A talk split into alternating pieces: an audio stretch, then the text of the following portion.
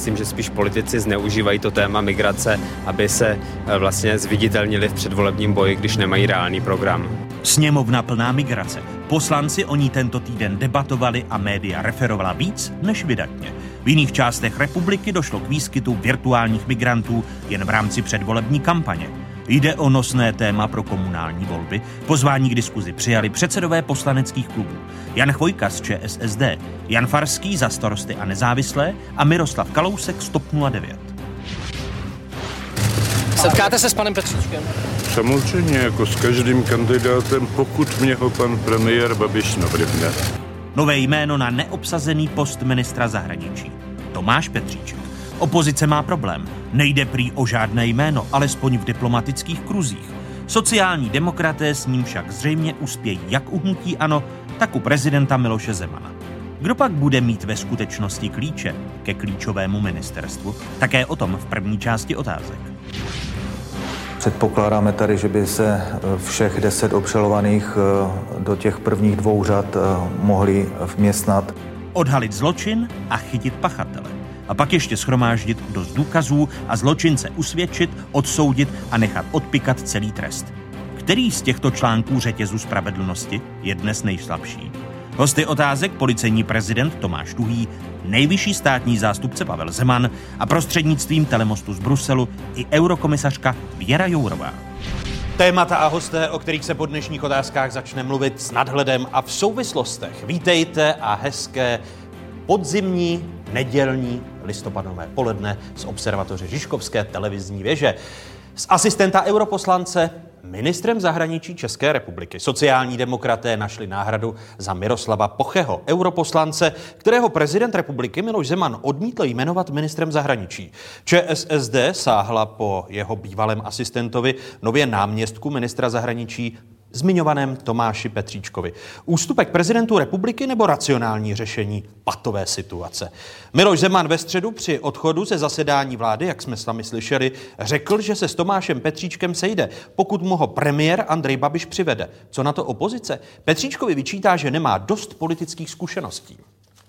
Pamatuju si silná vyjádření Jana Hamáčka, jak neuhne, neuhne, neuhne, trvá na svém, trvá na svém, trvá na svém, aby uhnul. Já navrženého kandidáta neznám, ale jestli je to jedinou a správnou kvalifikací, že byl asistent europoslance Pocheho, tak je to pak Poche v zastoupení, nebo nevím, nejvíce raduje Poche, že to bude minister jeho asistent.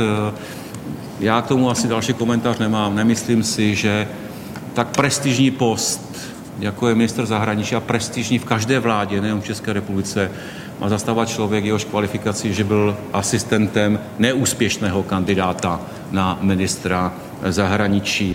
Premiér a lídr hnutí Ano Andrej Babiš počítá s tím, že kandidáta na ministra zahraničí Tomáše Petříčka podstoupí v dohledné době prezidentu republiky Miloši Zemanovi. Prvními hosty dnešních otázek je trojice předsedů poslaneckých klubů. Vítám předsedu poslaneckého klubu České strany sociálně demokratické Jana Chvojku. Vítejte, hezký dobrý den. Hezké poledne. Hezké poledne přeji i lídrovi a uh, muži, který je předsedou poslaneckého klubu za starosty a nezávislé, Jan Farský. Hezké dobrý poledne. Den. A vítám i předsedu poslaneckého klubu TOP 09 Miroslava Kalouska. Hezké nedělní poledne i vám, pane předsedo. Hezký den, děkuji za pozvání. Kdy jste slyšel jméno Tomáše Petříčka jako kandidáta na post ministra zahraničí Janech Vojko? Tak ono se o něm spekuloval delší dobu, eh, řekněme od té doby, kdy eh, pan prezident dal najevu, že eh, Miroslav Poch je nepřijatelný, takže Tomáš Petříček byl jeden, dejme tomu, ze dvou, ze tří men, o kterých se mluvilo o tom, A že... to, že je kandidátem, jste se dozvěděl kdy? V podstatě den předtím, než to oznámil předseda strany Jan Hamáček. Proč jste uspěchali jmenování kandidáta na post ministra zahraničí, když původně jste říkali, že tuto věc budete řešit až po komunálních volbách? Já bych neřekl, že jsme to uspěchali.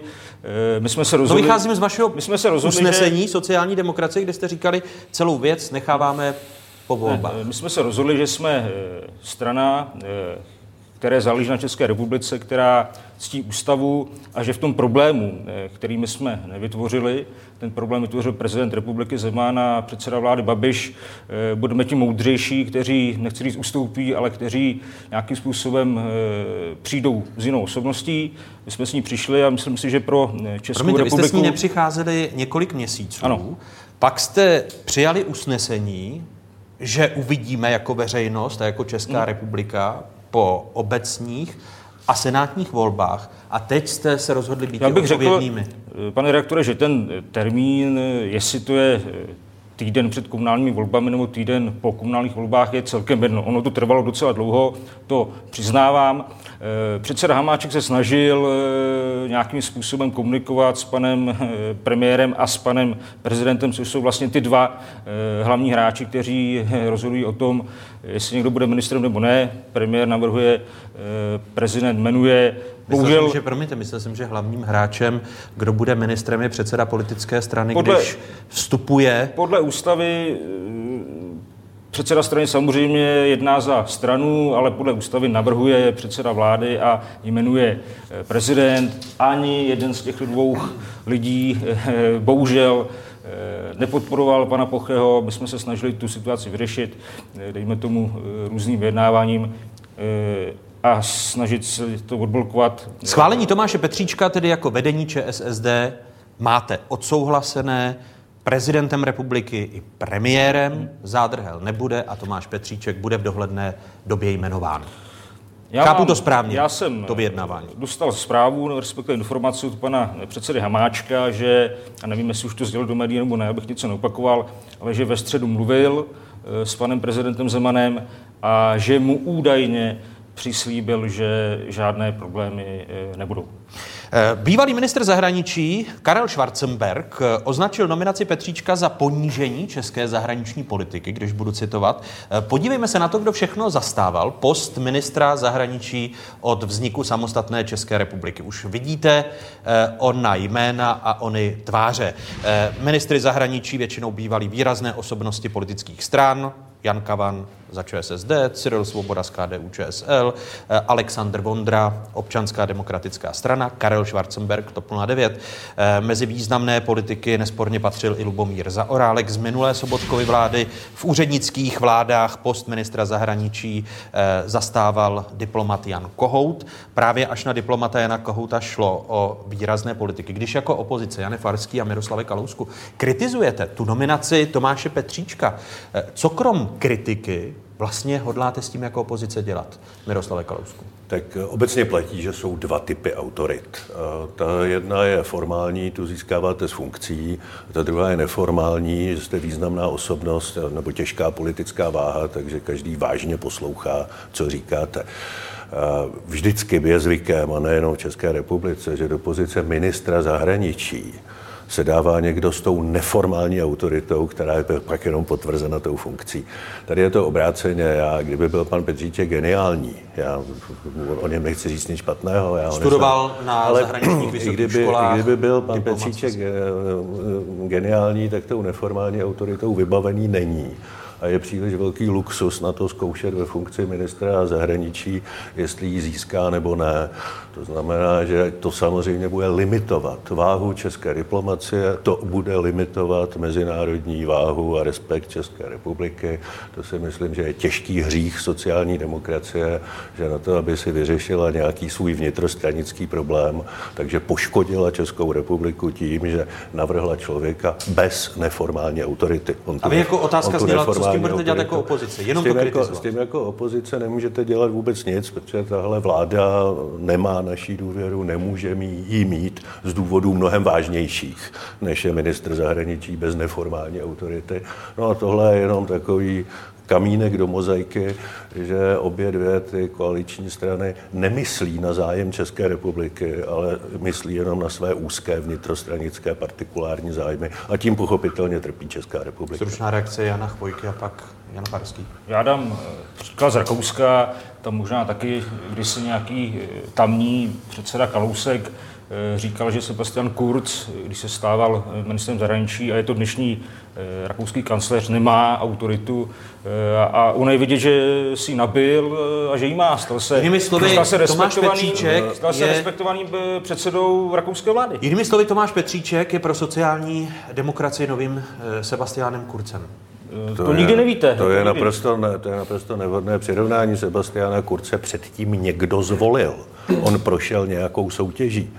Pan Petříček neprošel vůbec žádnou soutěží. Znovu opakuji, nic proti němu nemám, neznám ho, může být geniální, ale nikdy ho nikam, nikdo ho nikdy nikam nezvolil, nemá absolutně žádnou autoritu, nemá žádnou váhu a to bude limitovat váhu české diplomacie v zahraničí. To je ten problém. Ne, že nám bude ve sněmovně něco říkat nějaký Petříček, to já přežiji, ale ta váha České republiky v zahraničí bude o to snížena. Co budete z opozičních lavic eh, dělat s tou nominací, krom kritiky? Tak jednoznačně je to propáslá příležitost. Propáslá příležitost pro Českou republiku a i posílení vlivu na mezinárodní sféře. Eh, Ale je to propáslá příležitost podle mě i pro sociální demokracii, která měla šanci si skrz osobnost eh, eh, ministra zahraničních věcí upevnit svoji pozici ve vládě a skrz silného ministra zahraničních věcí mohla být silnější pozice v rámci Evropské unie i mezinárodních struktur. Takhle to vypadá, že bude pokračovat tady dvojvládí na, zahraniční, eh, na zahraničním prostoru,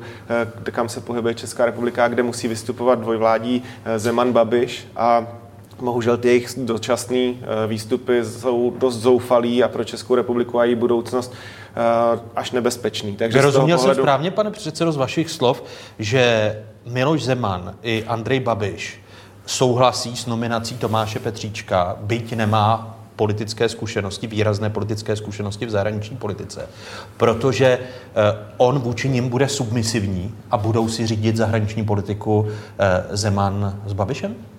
Eh, Vidím to v tomto případě stejně jako vy. Prostě tam Ne, já se ptám, já to nějak partnera. nevidím. Ono to tak vyznělo, pardon. Ale sám bych tou větou pokračoval. Já přemýšlím Eh, nad tím, že to může být nový Sebastian Kurz a proč nedat příležitost mladým sociální demokracii? Já spíš vidím tu realitu, že tady máme dva hráče na, eh, na eh, tom zahraničním poli, a to eh, prezidenta Zemana a premiéra Babiše. A ani jeden z nich není z těch, který by kus své moci, kterou jednou dobili, dobrovolně přepustili komukoli dalšímu, takže budou dále, nadále eh, se soustředit na zahraniční politiku a polit, zahraniční politika v podání obou z nich je pro Českou republiku eh, špatná, nebezpečná a ohrožující budoucnost. Takže Že se záhy k tomu je to špatně. ještě do- dostaneme, jestli s tím souvisí i možné jmenování velvyslanců, což je eh, důležitá pravomoc ministra zahraničí, který předkládá vládě kandidáty na eh, velvyslanecké posty. Když se podíváme na Tomáše Petříčka, tak on v současnosti působí ve funkci náměstka ministra zahraničí, to od letošního srpna. Předtím byl asistentem dvou europoslanců, nejdéle europoslance Miroslava Pocheho, odmítnutého kandidáta. Připomeňme si a vraťme se v čase. Eh, Co jsme slyšeli eh, v souvislosti s odmítnutím Miroslava Pocheho a eh, řešením, respektive neřešením personální situace na ministerstvu zahraničí? Na ministerstvu zahraničí budeme navrhovat Miroslava Pocheho. Je pro KSČM a pro pana prezidenta nepřijatelný. Miroslav Poche je e, překážkou pro e, KSČM. A s výjimkou pana Pocheho neočekávám, že budou jakékoliv problémy. Jan Hamáček, místo předseda vlády a minister pověřený řízením ministerstva vnitra a ministerstva zahraničních věcí. Miroslav Poche je naším kandidátem, na tom se nic nezměnilo. K tomu řešení situace na ministerstvu zahraničí se vrátíme po e, volbách. Výroky pana Pocheho, to jeho působení tam není, není úplně ideální. Vidíte ještě budoucnost takovou, že se tím ministrem zahraničí po těch volbách stanete? Ano, pro, já bych jinak, jinak bych v té práci nepokračoval. Ten problém vyřešíme po komunálních volbách. Pan premiér ode mě obdržel eh, v souladu i s koaliční smlouvou příslušný dopis a já očekávám, že eh, jej postoupí společně se svým dopisem na Pražský hrad. Ta politika, kterou Andrej Babiš poslední týdny dělá, eh, není úplně, která by sociální demokracii vyhovovala, tak možná i proto Jan Hamáček přistoupil k tomu rychlejšímu řešení. Konstatoval odmítnutý kandidát Prošli jsme se v čase, vrátili jsme se v čase. Vy jste tady, Janech Vojko, jako předseda poslaneckého klubu ČSSD slyšel námitky opozice, že jste promarnili svoji šanci jako sociální demokracie mít silného kandidáta na ministerstvu zahraničí, ale že Tomáš Petříček bude submisivní vůči Andrej Babišovi a Miloši Zemanovi, kteří si dělají zahraniční politiku podle svého. Já si to nemyslím, já pana Petříčka znám, je to eh, velmi chytrý, zkušený, vzdělaný člověk a velmi eh, lidsky slušný. Eh, myslím si, že bude držet pozice sociální demokracie, které se občas můžou lišit například od pozice premiéra nebo prezidenta Zemana. Jak se to tedy projeví v zahraniční politice to, že opratě přejímá z vašeho pohledu silný sociálně demokratický kandidát? Jak se dozvíme, že Tomáš Petříček není submisivní vůči Andrej Babišovi, který říkal i Martinu Stropnickému, že zahraniční politiku dělá on, nikoli Stropnický? Tak zahraniční politiku vykonává vláda, e, jejich součástí je minister zahraničí, který je za ČSSD. E, to uvidíme v čase, jestli pan Petříček bude submisivní. Já si myslím, že nebude. A co se týče těch námitek, že nemá zkušenosti, tak podívejte se, Sebastian Kurz je taky neměl, jestli byl zvolen nebo nebyl, to je věc jiná, ale my se bavíme o personě, která je na ministerstvu a ta persona zvolena být nemusí. To za prvé.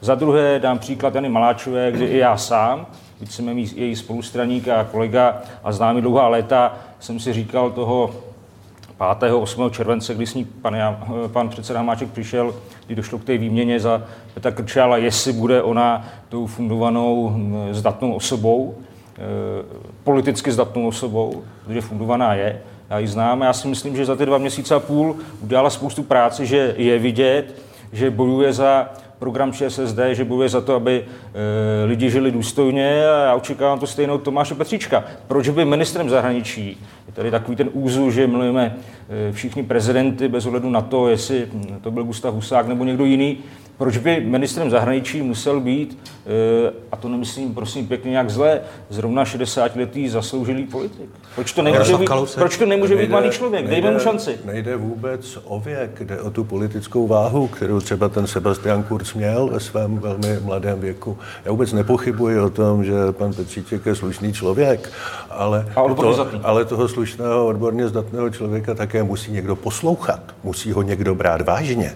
A tohle je problém člověka, který tu neformální autoritu nemá. Eh, vy jste řekl, že se to ukáže časem, ale Česká republika si nemůže dovolit ten luxus mít pozici ministra zahraničních věcí jako školné na to, že se to ukáže. A když se to prostě tam, ukáže, musí, tam, tam, tam, musí, tam, musí, tam musí jít hotová osobnost, která má respekt i za hranicemi naší země, protože to je potřeba, aby takový minister zahraničí byl. A to prostě pan Petříček není. Já mu strašně přeju, aby se do téhle pozice jednou dostal a byl třeba premiérem nebo prezidentem, ale k tomu se musí dospět nějakým procesem. To nemůže být tak, že si tří sociální demokrati řeknou, že když to nemůže být poche, tak musíme uspokojit pražskou sociální demokracii, tak tam prostě prskneme někoho, komu, kdo se pochemu líbí. Vy máte, a, promiňte, vy máte nějaké a, podrobné informace ze tak, sociální demokracie, že ale tak pochopitelně ta, ta, ta Praha, ta Praha je strašně malá, takže jako takovéhle věci se, takovéhle věci se vždycky dozvíte, jak se, tak, jak se docházelo k výběru eh, ministra zahraničních věcí. A možná to vyřešilo problém sociální demokracie, ale poškodilo to Českou republiku. A to já prostě vyčítám samozřejmě sociální demokracii, ale taky premiérovi, kterému je úplně jedno, jak bude někdo brát vážně jeho ministra zahraničí. Eh, Jane Chvojko, to, že jste si vyřešili vnitrostranický hmm. problém, jste ochoten to popírat, nebo je to věc, která je na místě? No, no, jsme nevyřešili vnitrostranický problém, my jsme vyřešili problém, který prostě měla Česká republika, protože no, ale nemít zároveň... plnohodnotného ministra zahraničí je problém. Já jsem říkal před pár minutami zpátky, že to trvalo možná příliš dlouho, ale vyřešili jsme to. My jsme se snažili eh, jednat eh, s premiérem i s prezidentem. Bohužel jsme nebyli úspěšní. Jsme strana, která eh, chce aby Česká republika šla dál, aby to tady fungovalo, tudíž my jsme ustoupili, někdy se stává, že moudřejší ustoupí a máme jiného kandidáta, který je kvalitní, který bude kvalitní a který nebude submisivní. A můžete, můžete potvrdit informaci, která se v tomto týdnu, na konci týdne po oznámení nominace Tomáše Petříčka objevila, že eh, Miroslav Poche by se měl stát náměstkem na ministerstvu zahraničí? Tuhle tu informaci nemůžu potvrdit, protože o ní nevím za prvé a za druhé nevím, jestli Miroslav Poche může být náměstkem, když je stále ve funkci europoslance. Tam si skoro myslím, No, on může že to... složit mandát a nemusí kandidovat. Proto se vás ptám, Eh, co nevím o byste tom. říkal tomu, kdyby Miroslav Poche, protože Andrej Babiš, jak jsme slyšeli z jeho slov na tiskové konferenci v tomto týdnu, očekává, že Miroslav Poche ztratí svůj vliv na ministerstvu zahraničí, respektive, že může odejít Miroslav Poche z ministerstva zahraničí. Co byste říkal tomu, kdyby se stal Miroslav Poche náměstkem Tomáše Je Petříčka? to na rozhodnutí ministra, pokud se jim pan Petříček stane, jako, že si myslím, že ano, tak je jeho, na, na jeho rozhodnutí, kdo bude jeho prvním či jakýmkoliv jiným náměstkem. Takže já to nechci komentovat. Ale pan Pocho je zatím europoslanec a nemá zprávy o tom, že by svoji misi v Bruselu měl pouštět. Eh, Já jsem tady zmiňoval velvyslanecké posty eh, jako věc, která eh, hraje také zásadní roli v obsazování ministerstva zahraničí. Kdo bude nebo nebude velvyslancem, na tom se musí právě dohodnout vláda na základě návrhu ministra zahraničí a také se na tom dohodnout s prezidentem, který velvyslance jmenuje. Kde je volno a kde velvyslanci slouží už déle, než je zvykem? Podle aktuálních informací ministerstva zahraničí zůstávají nyní neobsazená místa českých velvyslanců v osmi zemích světa. Ve Švýcarsku, Austrálii, v Egyptě, na Ukrajině, v Gruzii či v Kosovu. Na ambasádu do Izraele míří ex-ministr zahraničí Martin Stropnický, který získal od hostitelské země oficiální souhlas na začátku září. Na post velvyslance na Slovensku by měl po Lívie Klausové příští rok nastoupit současný policejní prezident Tomáš Tuhý. Obvyklá doba pobytu velvyslance v hostitelské zemi jsou dva až čtyři roky, podle obtížnosti života v dané destinaci. Mandát je možné prodloužit. Oficiálním důvodem bývá to, že pobyt stávajícího velvyslance je v zájmu České republiky. V současné době slouží s prodlouženým mandátem 12 velvyslanců.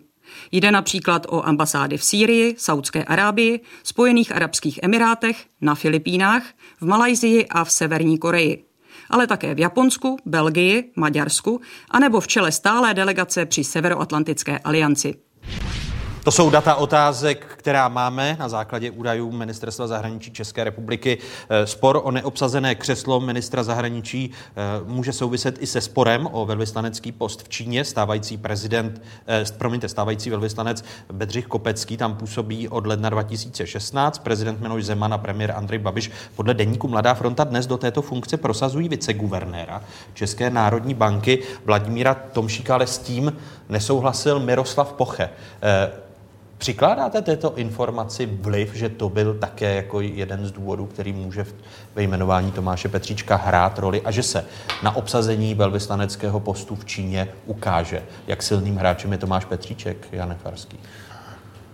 Já bych to nedovozoval podle obsazení jednoho z našich velvyslaneckých postů, samozřejmě důležitého, ale uh, ta práce bude samozřejmě se skládat z toho, jak bude zastupovat uh, Českou republiku na jednání s Evropskou unii a v Evropské unii, uh, jak bude vystupovat v zahraničí, jakou část toho té mezinárodní politiky na sebe převezme a jak, jak dominantním hráčem se tam stane.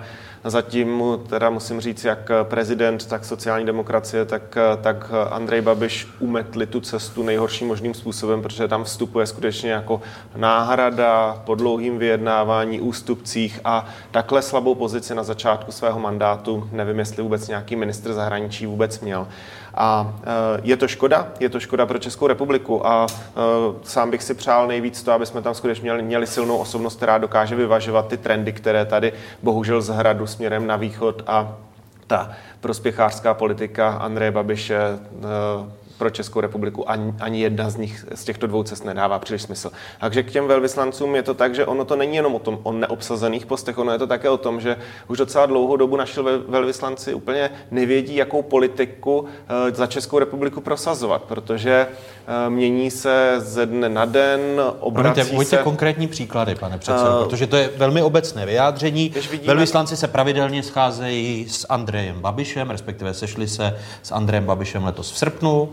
Koná se pravidelné setkání premiéra, ministra zahraničí v Černínském paláci, kde předpokládám se určuje zahraniční politika Česka a kterého jsem se účastnil a toto jsou informace od našich velvyslanců, kteří jsou v situaci v neformálních rozhovorech. Vám všichni potvrdí, že Jednu agendu tady razí eh, prezident Zeman, který opouští dlouhodobě stanovenou vizi České republiky a zapomíná na eh, lidská práva a hodnoty v politice, ale v podstatě se snaží nás zatáhnout někam eh, k těm východním despocím. Andrej Babiš, který politiku bere jako biznis, takže tam, kde je to výhodné, tam vstoupí pro něho, tak tam pracuje, tam, kde není, tak prostě to pro něj není zajímavé.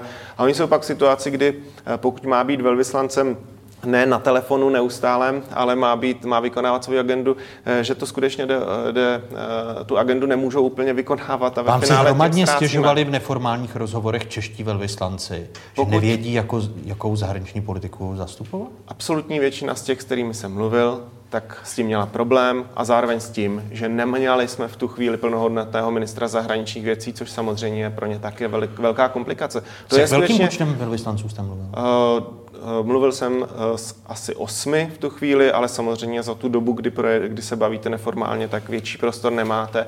Ale můžu říct, že absolutní většina z nich toto opakovala, že mají ten problém. A my tady skutečně prohospodařujeme obrovskou eh, část naší síly národní v tom, aby jsme prosazovali svoje ekonomické, ale i hodnotové zájmy v zahraničí, tak my aktuálně neprosazujeme. A v podstatě plejtváme ten potenciál České republiky, který tady je. A je to hrozná škoda.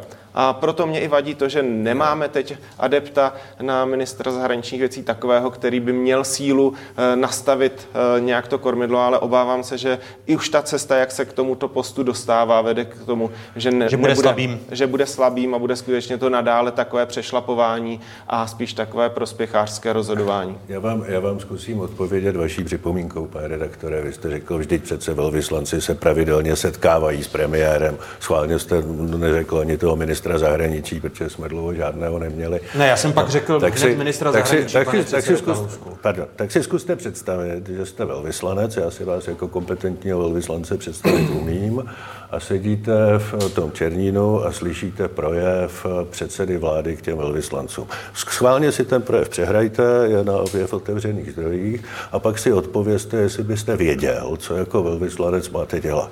Teď tam plácal pátý přes devátý. Co si z toho ty chudáci mají vzít? A tohle je bohužel problém české zahraniční politiky v téhle chvíli. Něco jiného říká prezident, něco jiného říká premiér, něco jiného pravděpodobně říká minister zahraničí. Ale na ono je to, konkrétních příkladech, ale ono je to, když všichni ale ono ústavní, je to, promiňte, ono je to i v těch vládních stranách. Tam také v té zahraniční politice říká každý něco jiného. Ale uh, tady koordinují nejvyšší ústavní činitelé zahraniční politiku České republiky. Uh, jejich setkání zdají se být harmonickými a teď mi uveďte konkrétní příklady, kdybyste řekl, že česká zahraniční politika není uh, jednotnou zahraniční politikou. Eh, dobře. Eh, Konkrétní setkali se, setkali se tři ústavní činitelé, ten čtvrtý tam nesměl. A řekli, Byl ve Francii. Řekli si, že, no, já tím myslím první jeho zástupce, um, řekli si, že důvody k trvání ruských sankcí platí strvají. S tím my souhlasíme, byť si nemyslíme, že by v tom měla být Česká republika pasivní, ale že by naopak, jako když si okupovaný stát měla zdůrazňovat, jak jsou důležité. Ale prosím, to je, je to stanovisko těch, kteří v tuhle chvíli vládnou. No a vystoupí pan prezident a řekne, že by nejradši ty sankce zrušil. Samozřejmě výrok, který řekne, ať už je to kdekoliv, tak znejistí všechny naše spojence a co mají ty chudáci velvyslanci dělat. Úplně stejné to bylo s případem kauzy Novičok, kdy prostě něco říkají naši spojenci, jsou to naši spojenci, potvrzují to všechny zpravodajské služby, ale prezident republiky říká něco úplně jiného. Ale on je v menšině. Úplně, on, neprosadil, uh, on neprosadil to, aby Česká republika se přidala na stranu zemí, které by byly v rámci Evropské unie proti sankcím. Neukazuje se, samozřejmě, že prezident je v té samozřejmě, ale samozřejmě menšinové ale- pozici a nic neprosadí? Samozřejmě, ale ten velvyslanec v té zemi se s tím také musí nějakým způsobem vypořádat. Prostě znovu říkám, ta politika je diskoordinovaná, nemá své priority, tak jako kdysi česká zahraniční politika měla své priority. No a problémem pochopitelně je, že i v těch vládních stranách na důležitá témata jsou diametrálně odlišná stanoviska, takže ani vláda není schopna zaujmout jednotné stanovisko. Pane předsedo Chojko, slyšel jste ty námitky, které se Já, já dvě krátké poznámky a přijde mně, že už se eh, trošku točíme v kruhu. Tak za prvé, já moc nechápu tu kritiku, že prezident Zeman má eh, jiné pojetí eh, zahraniční politiky než vláda nebo někteří jiní politici. No já za to nemůžu. Tak prezident Zeman byl svobodně zvolen, několika miliony hlasy vyhrál a jak můžete ulmit tu, že prostě má jiný názor na některé věci než, než vláda. To prostě neovlivníte, můžete se s ním snažit jednat o těch věcech, ale nějak to neovlivníte. Není, není to e, zajatec vlády, e, za prvé. A druhá věc, a e, to je taky úsměvné, oba pánové mě tady kritizují, že Tomáš Petříček bude slabý a já říkám, že nebude a že nebude kompetentní, já říkám, že bude a že budete překvapeni a stojím za ním a jsem připraven s ním na spolupráci jako předseda klubu. A celou dobu říkáte, že vám vadí, že nebyl ministr, že nebyla standardní zahraniční politika, co na to velvyslanci. A teď teda toho nového ministra snad budeme mít, tak podejme šanci. Já říkám, že jste své role zostí dobře a buďme rádi za to, že Česká republika má nebo bude mít standardního ministra zahraničí. Bude to Jednu- člověk stejně mladý, jako byl Sebastian Kurz. Mladí lidé mají dostat šanci a já věřím, že obstojí. jednu jedinou poznámku, pozice ministra zahraničí není výukové středisko, pane, před, pane předsedo. Neříkám, tam, má přijít, tam, má, tam má přijít hotová osobnost. To hotová osobnost, která je známa a respektována. Tohle nebude- prostě, to je hotová osobnost, která je známa. Jo, on se nebude učit navíc ještě, no tak to bude ještě horší. Tak to, Pane předsedo, pokud je někdo prvním náměstkem na ministerstvu zahraničí, tak se úplně všechno učit nemusí. A opakuju, Sebastian Kurz, mu bylo, tuším, stejně jako je dneska panu Petříčkovi a myslím, že se té role zhostil velmi dobře. Jak horký politický podzim nás čeká? Vás jako předsedy poslaneckých klubů čeká zásadní hlasování o nejdůležitějším ekonomickém zákonu země, tedy o státním rozpočtu na příští rok. Eh, Vláda Andreje Babiše, která má důvěru poslanecké sněmovny, tak eh, poslala do poslanecké sněmovny v tomto týdnu státní rozpočet s deficitem 40 miliard korun. Andrej Babiš jako premiér řekl, že očekává vyjad- vyjednávání s poslaneckými kluby. Už vás, pane předsedo Farský, kontaktoval Andrej Babiš? Nijak nás nekontaktoval, on ostatně mnohdy se ta vyjádření od reality docela liší, ale uh, my, Vy myslíte, že s vámi nebude vyjednávat? uh, My se budeme o to snažit, aby jsme své priority do rozpočtu prosadili a ty priority u nás jsou jasně dané a už jsme je prosazovali do, roku, do rozpočtu roku 2018 a to v prvním místě je zlepšení vzdělanosti a vzdělání v České republice, protože to považujeme za odpověď na eh, ty nejpalčivější otázky, které nás potkávají a rizika. Od bezpečnosti přes eh, zvýšení mez, zvýšení produktivity práce, eh, přes vyšší platy. Je to všechno, co co te, tato republika potřebuje.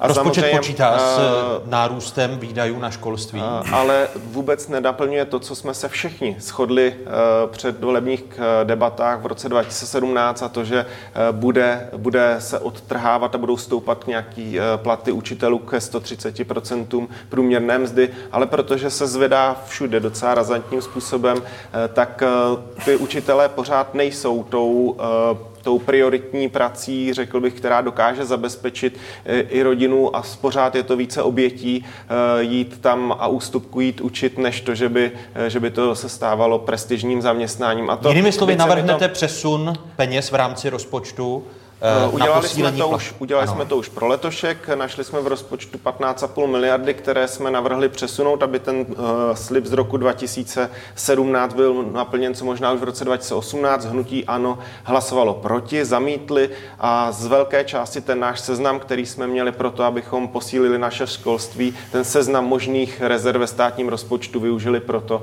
aby dali slevy na uh, dopravu uh, dopravu pro studenty a seniory.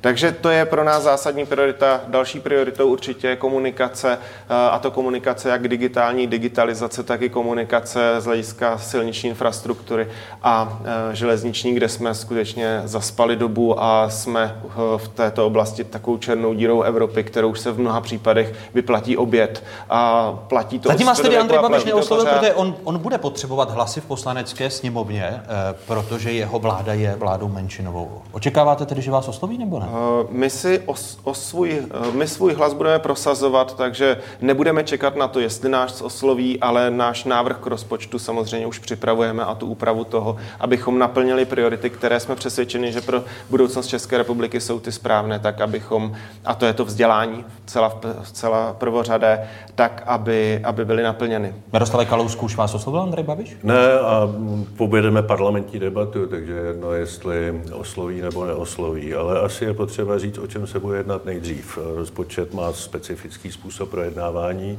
tak nás teď čeká první čtení, kde se schvalují jenom základní parametry, ne ty vnitřní priority, to znamená příjmy, výdaje, vztahy na státní rozpočet, vztahy na místní rozpočty, deficit.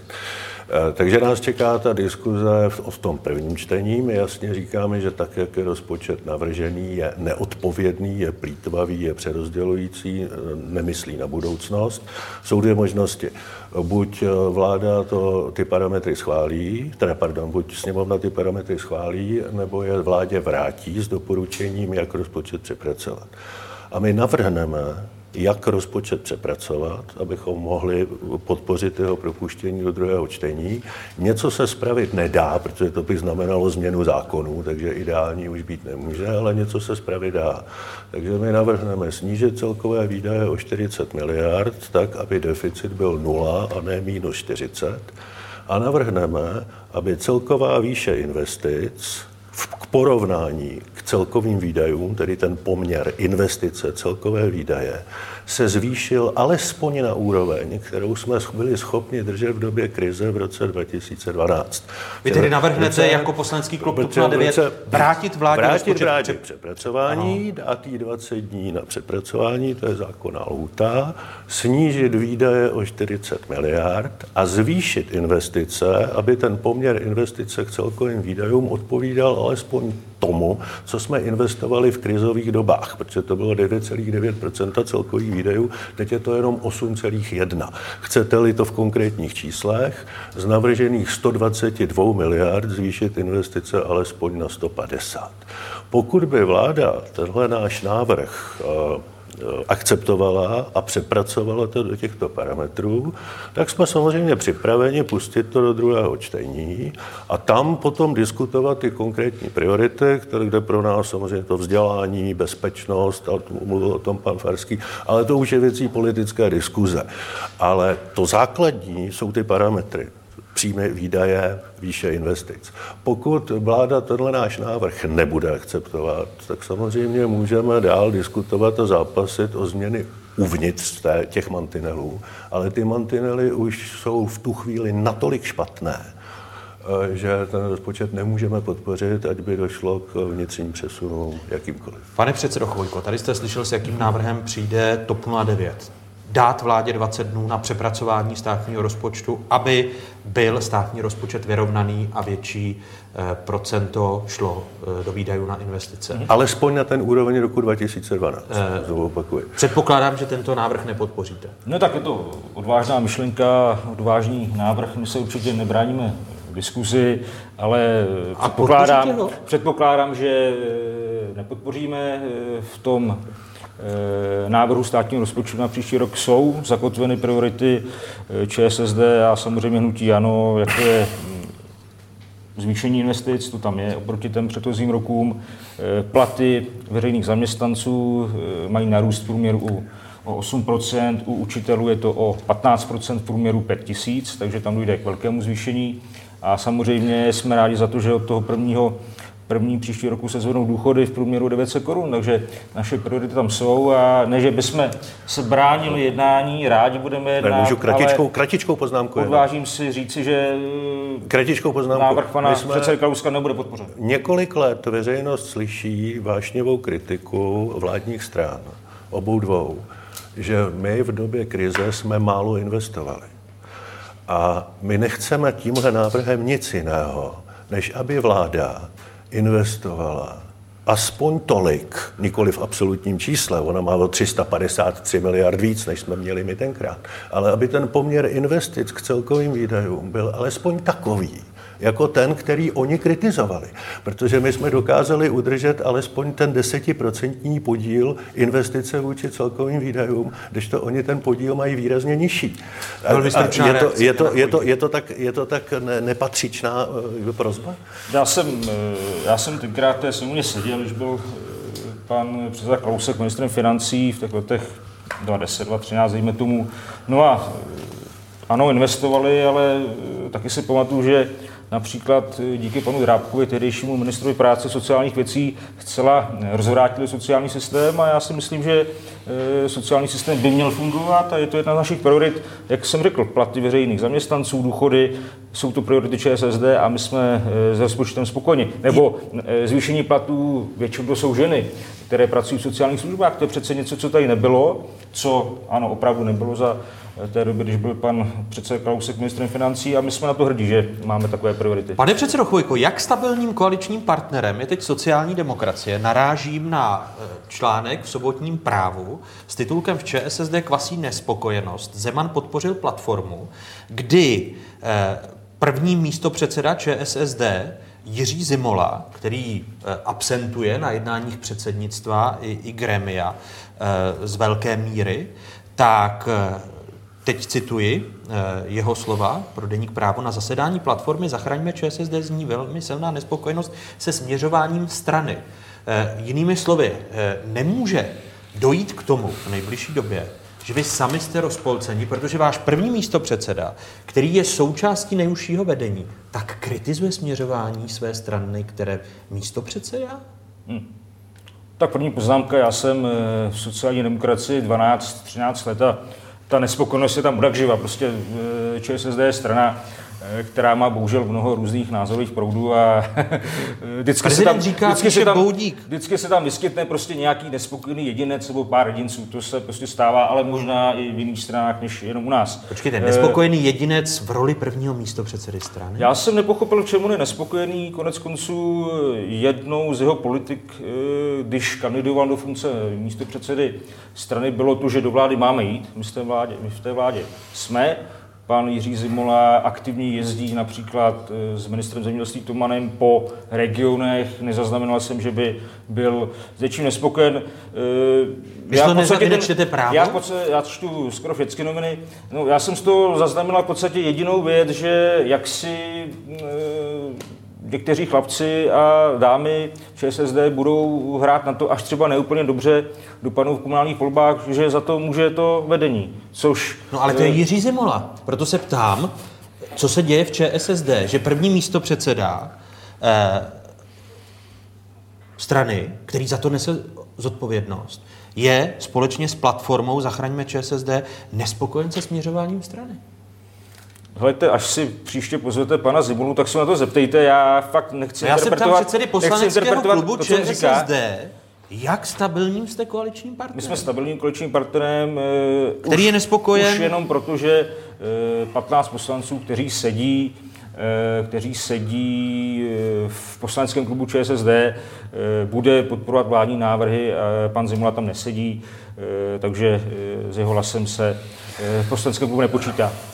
Tady mě napadá otázka, jestli jako opozice míníte využít toho, co se děje v, ve vládní straně eh, menšinového kabinetu. Ale na, na, ano. Eh, odevřeně. Mě nedělá radost, když se sociální demokracie takhle vnitřně oslabuje, až za sebe vraždí. Teď to je něco, co pár dní před volbami, které budou důležité pro budoucnost sociální demokracie, tak tady eh, zahájí eh, předpalební přípravu, ostřelují svoje vedení, aby až eh, nebude výsledek odpovídající. Ale on to je což první nebude. místo předseda ČSSD, to je no, vedení. ale první místo předseda není předseda. A ostřeluje v tuto chvíli předsedu toho, který sedí ve vládě, první místo předsedu vlády. A oni ve chvíli, kdy se nepodaří výsledek samozřejmě sociální, sociální demokracie ve volbách, jak, jaký byl v minulosti, což se nepodaří, prostě neobhájí tolik mandátů, kolik dneska má už kvůli k tomu, že minimálně ve třech obvodech, ani nenas, v kterých dodnes měli senátora, nenasadili senátora. A ten výsledek, který se dal předvídat, a dokonce o něm mluvili předseda Hamáček dopředu, že ví, že nemůže udržet všechny pozice, tak využijí k tomu, aby aby se vstal uvnitř buď to převrat, anebo výrazně se rozklížila sociální demokracie. Já z toho radost nemám, protože Myslíte sociální tedy, že cílem zachraňme ČSSD je za sebe vraždit ČSSD? Mně to tak vypadá a tak působí a všechny kroky, které dělají, k tomu vedou, protože pokud chci vést na, uh, uvnitř debatu, tak je to samozřejmě dobře a pro každou stranu dobře, když má různé názorové proudy, ale ta debata se nemá výst skrz provolání dopisy s prezidentem a výstupy do médií. Ta má být v tom, že se vyhádají, dohodnou a ten nejlepší, nejsilnější nejlepší, nejlepší lídr z nich se stane tím předsedou a por, bude za sebou výst tu stranickou politiku, ale ve chvíli... Pane předsedo, ale proto, to... se, proto se ptám, jestli takto se sociální demokracie střílí do vlastní nohy. Jednoznačně. V čele s prvním místopředsedou ČSSD, Jiřím Zimolou, který za to nese zodpovědnost. Eh, proč, Ten... to nevy, proč to nevyužít? By tady Jan Chvojka tvrdí, že poslanecký klub je jednotný. Mají tam Milana Chovance, eh, který nesouhlasí s tím, eh, jak se kam se vyvíjí sociální demokracie. Proč si neotestovat cílu vlády a možná na podzim nevyvolat hlasování o nedůvěře? Počkejme na to, jak dopadnou komunální volby, jak dopadnou senátní volby a jak tento vnitřní odboj v rámci sociální demokracie bude reagovat a jestli se panu Hamáčkovi podaří přesvědčit většinu sociální demokracie, že je tím správným předsedou. Podle těchto výstupů mu to zatím příliš nevychází. Ale je toho, jak je nastavena poslanecká sněmovna. Eh, Andrej Babiš si zkušeně, eh, ale z mého pohledu ne, ne příliš přijatelně, nechal jako za zástupního koaličního partnera SPD. Nechal jim funkce ve výborech, nechal jim funkce ve vedení sněmovny. Vy myslíte, že by sociální... SPD nezvedla hlasy pro pád vlády? Naopak, oni hlasy SPD nahradí hlasy sociální demokracie, když bude potřeba. Ono by se tak podle mého názoru stalo, i kdyby sociální demokracie nešla do vlády, protože eh, ta moc byla tak blízko Andreji Babišovi, eh, že on by, on by k ní šel tak jako v minulosti eh, jakýmkoliv možným Myslíte tedy, že nemá po říjnových přes, volbách, přes jestli sociální demokracie dokončí svoji sebevraždu v přímém přenosu, tak myslíte, že nemá smysl vyvolávat hlasování? Já si myslím, že to spíše proběhne tak, že, že může dojít k tomu, že vznikne jednobarevná vláda bez sociální demokracie. To si myslím, že je reálnější eh, výsledek eh, této krize než, než jakýkoliv jiný. Ale uvidíme. Já nepokládám za fér, abych v přímém přenosu říkal, co má dělat jiná, jiná strana. Já se, ta otázka zněla, jestli toho z opozičních hlavic víníte využít, když první místo předseda ČSSD? Z opozičních hlavic, z opozičních hlavic bych si naopak přál, kdyby byla sociální demokracie čitelná. Samozřejmě toho lze využít při hlasování o nedůvěře vládě v okamžiku, kdy je to vhodné, ale čitelnou sociální demokracii, ku podivu, že to říká pravicový politik, tak citelnou sociální demokracii Česká republika potřebuje. A ona pro mě jako pro diváka čitelná není. Netýká se to jenom prvního místo předsedy. Vezměte si, že statutární místo předseda pan Zimola, pardon, statutární, ne statutární, místo předseda strany pan Jaroslav Oldina vyjadřuje veřejně a rád jednoznačně proti unijní a proruská stanoviska spolu s Václavem Klausem z ODS a s pány Doubravou a Kohlíčkem, což jsou opravdu certifikovaní bolševici, demonstrují spolu před maďarskou ambasádou. A pak opravdu člověk neví, jakou politiku sociální demokracie opravdu dělá, protože nemůžou... Promiňte, možná to je cílem, možná u místo to je cílem předsedy, u místo předsedy, u místo předsedy opravdu nemůžou říct, že je to exces. Pochopitelně, že každá strana má nějaký exces, ale pokud jsou to uh, už významní funkcionáři, ať už je to místo předseda strany nebo předseda výboru v poslanecké sněmovně, tak to jsou lidé, kteří v tu té straně mají politickou váhu a mají za sebou poměrně velkou část síly té strany. A pak nikdy nevíte, co vám ta strana udělá. A to mě nedělá vůbec žádnou radost. Já bych byl mnohem radši, kdybych mohl předpokládat, co sociální demokracie udělá. Já to v tuhle chvíli nevím. No, proto se znovu Jane Chvojko ptám, že dřív ještě v 90. letech v politice bývalo běžné, že když je první místo předseda strany nespokojen se směřováním té strany, tak to dá veřejně najevo a složí mandát prvního místo předsedy, jestli je tak hodně nespokojen, to tuším byl Josef Želeněc, eh, který eh, se tak zachoval v občanské demokratické straně, jestli sociální demokracie má nové poměry, že má prvního místo předsedu strany, který je nespokojen se směřováním strany. No, tak mě to mrzí. Já samozřejmě, a říkám to všude, já nerad řeším eh, interní věci nebo věci, které by se měly řešit interně, ať už u pana Moravce ve otázkách, nebo na Facebooku, nebo v novinách. Prostě pokud má někdo nějaký problém eh, se směřováním strany, zvlášť když je to první místo předseda, tak ho má řešit interně. Proč? A, a řeší ho Jiří Zimola? Protože on je absentérem poměrně častým na zasedání předsednictva či gremia. Já mám informace, že oni jednají s panem eh, předsedou Hamáčkem, tudíž eh, se z toho vezme to, že spolu komunikují a snad je tam nějaká linka, kdy... Vy se účastníte jednání vedení strany. Ano, ano. A tam Jiří Zimola poměrně často absentuje, je to tak? Někdy přijde, někdy nepřijde. Ale to se stává i jiným. Ano. A, a oni komunikují tedy spolu s Janem Hamáčkem. Mhm. Si. Co mám za informace, ano. Mezi sebou. Nikoli tedy na, na těch platformách. Nebylo by tedy logičtější, když je první místo předseda strany nespokojen, tak by měl rezignovat, protože strana se vyvíjí špatně, než eh, tady sebevraždit ČSSD v přímém přenosu? Ale já eh, vám nebudu dávat silné mediální prohlášení, protože ho cítím. Já se snažím promiňte, vaší otázky, ne, snažím že se mám pochopit- Říct, že Zimola má rezignovat, já to neřeknu. Pokud má nějaký problém, tak ho má řešit dovnitř té strany. Tohle to se mi nelíbí, ale já jsem, abych pravdu řekl, ať už z toho sobotního rozhovoru pro právo, tak eh, z výstupu eh, té takzvané platformy Zachraňme ČSSD zás úplně nějakou zásadní nespokojenost nezaznamenal. Necháme na divácích, aby eh, tomu rozuměli. Další téma. Neformální summit v Salzburgu. Země Evropské unie chtějí lepší ochranu vnější hranice a spolupráci se třetími státy. Největší rozpory ale stále přetrvávají v otázce přerozdělování migrantů. Eh, Státy Vyšegrádské skupiny v čele s Českem dál odmítají žádost Itálie, aby dobrovolně běžence eh, země Evropské unie přijímali. Italský premiér znovu požádal členské země, aby pomohli a migranty přebírali. Geht es darum, was finden wir für einen Modus, um eine fairere Verteilung innerhalb der Europäischen Union zu haben. Und äh, es kann nun auf keinen Fall sein, dass äh, jeder sich aussuchen kann, was er gerne machen möchte. Und da müssen noch viele weitere Gespräche geführt werden. Slova Angely Merklové, eh, českého premiéra Andreje Babiše, debata o migraci, cituji, slova zklamala. Na setkání s novináři k problému migrace navíc řekl, že osoby, které nelegálně vstoupí na území Evropské unie, nemohou mít právo volného pohybu. A dále dodal Andrej Babiši tato slova.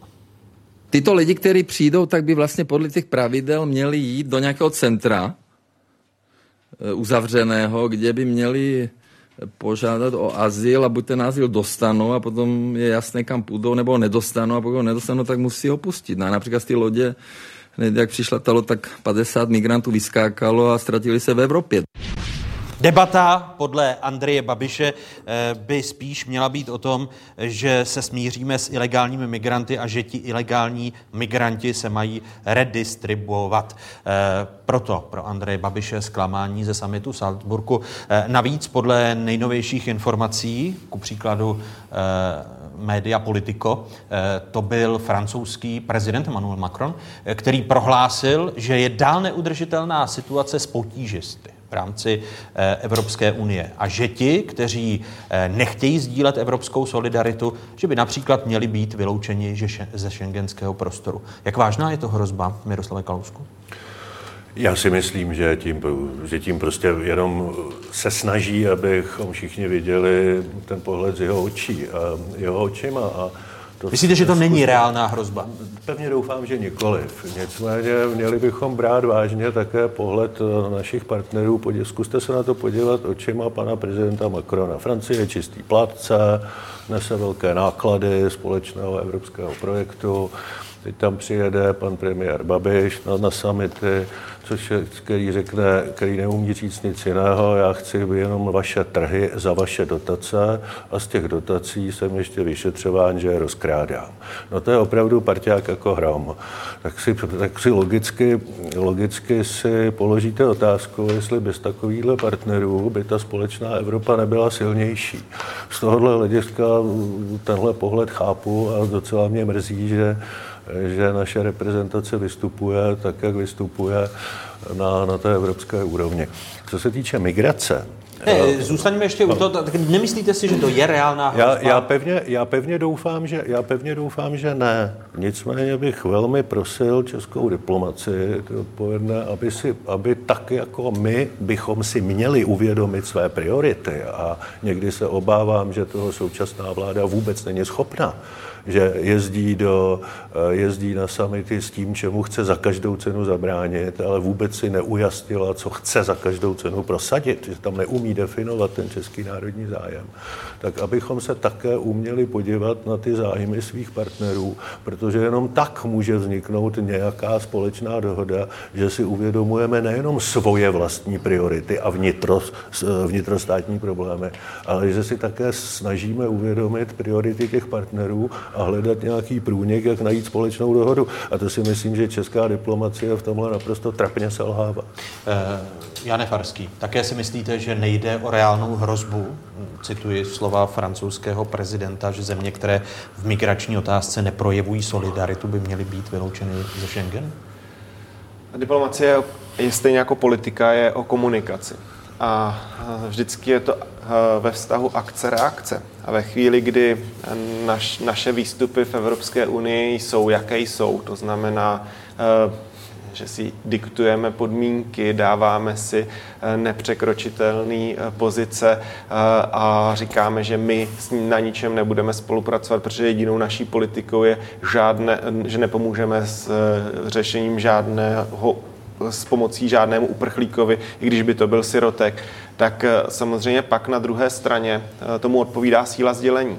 Ale tady to je sdělení, které stejně jako doufám, že Česká republika nebude v pozici, kdy nikomu nepomůže a v rámci té Evropské unie, která která je založena na solidaritě, je založena na společných hodnotách, tak nebude jenom tím černým pasažerem.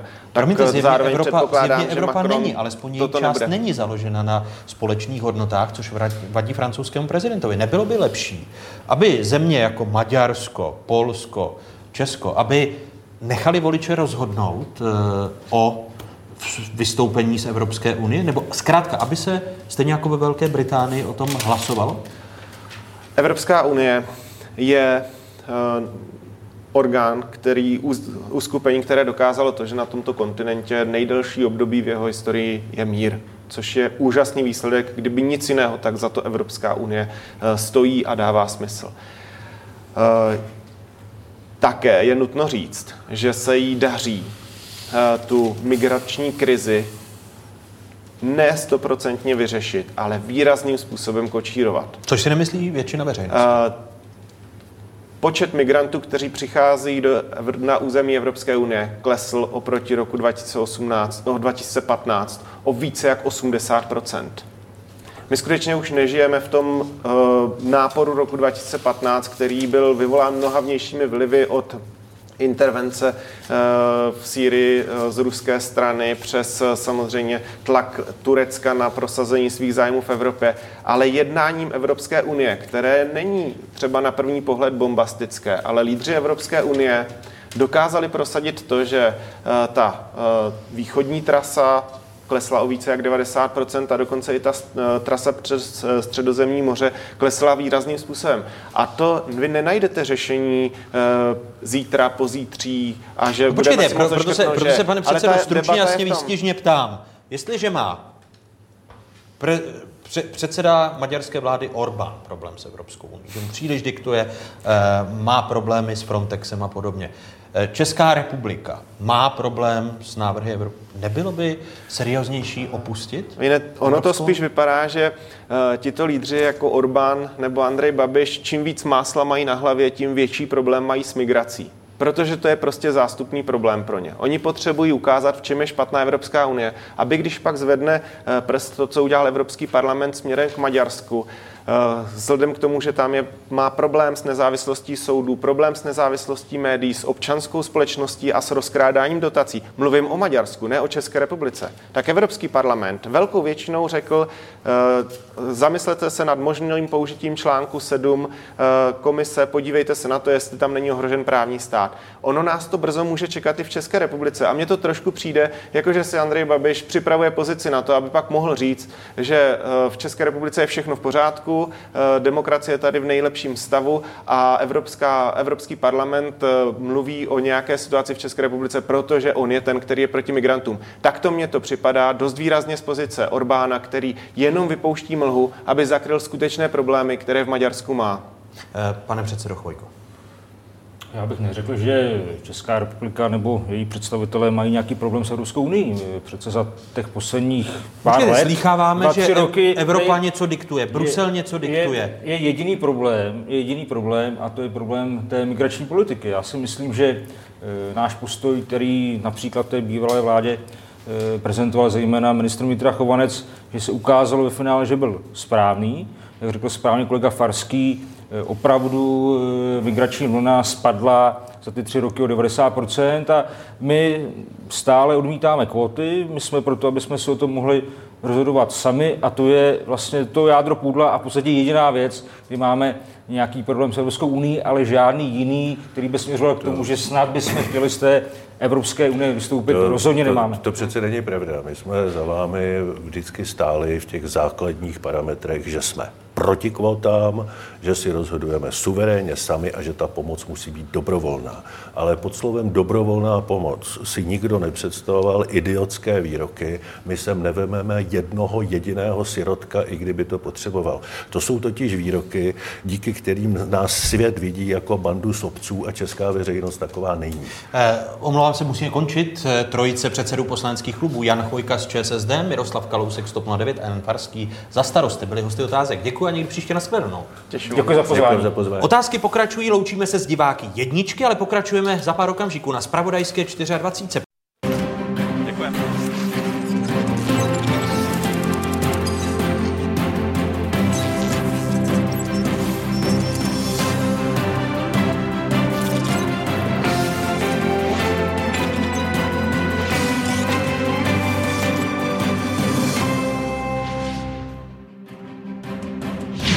Kriminalita se e, přesouvá na internet. Jak vypadá spolupráce policistů a státních zástupců, když se právě neodehrává v televizním seriálu?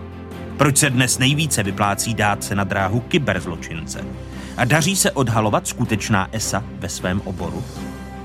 Pozvání k diskuzi o zločinu a trestu přijali policejní prezident Tomáš Tuhý, nejvyšší státní zástupce Pavel Zeman a prostřednictvím telemostu z Bruselu i eurokomisařka Věra Jourová.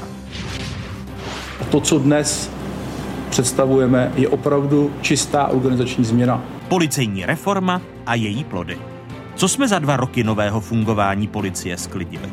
Jak se úroda či neúroda projeví v dalších letech? A co znamenají tři nová jména v čele důležitých bezpečnostních institucí?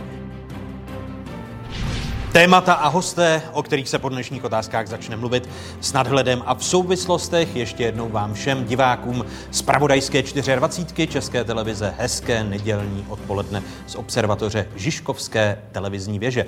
Z reálného prostoru do kyberprostoru se přesouvá kriminalita.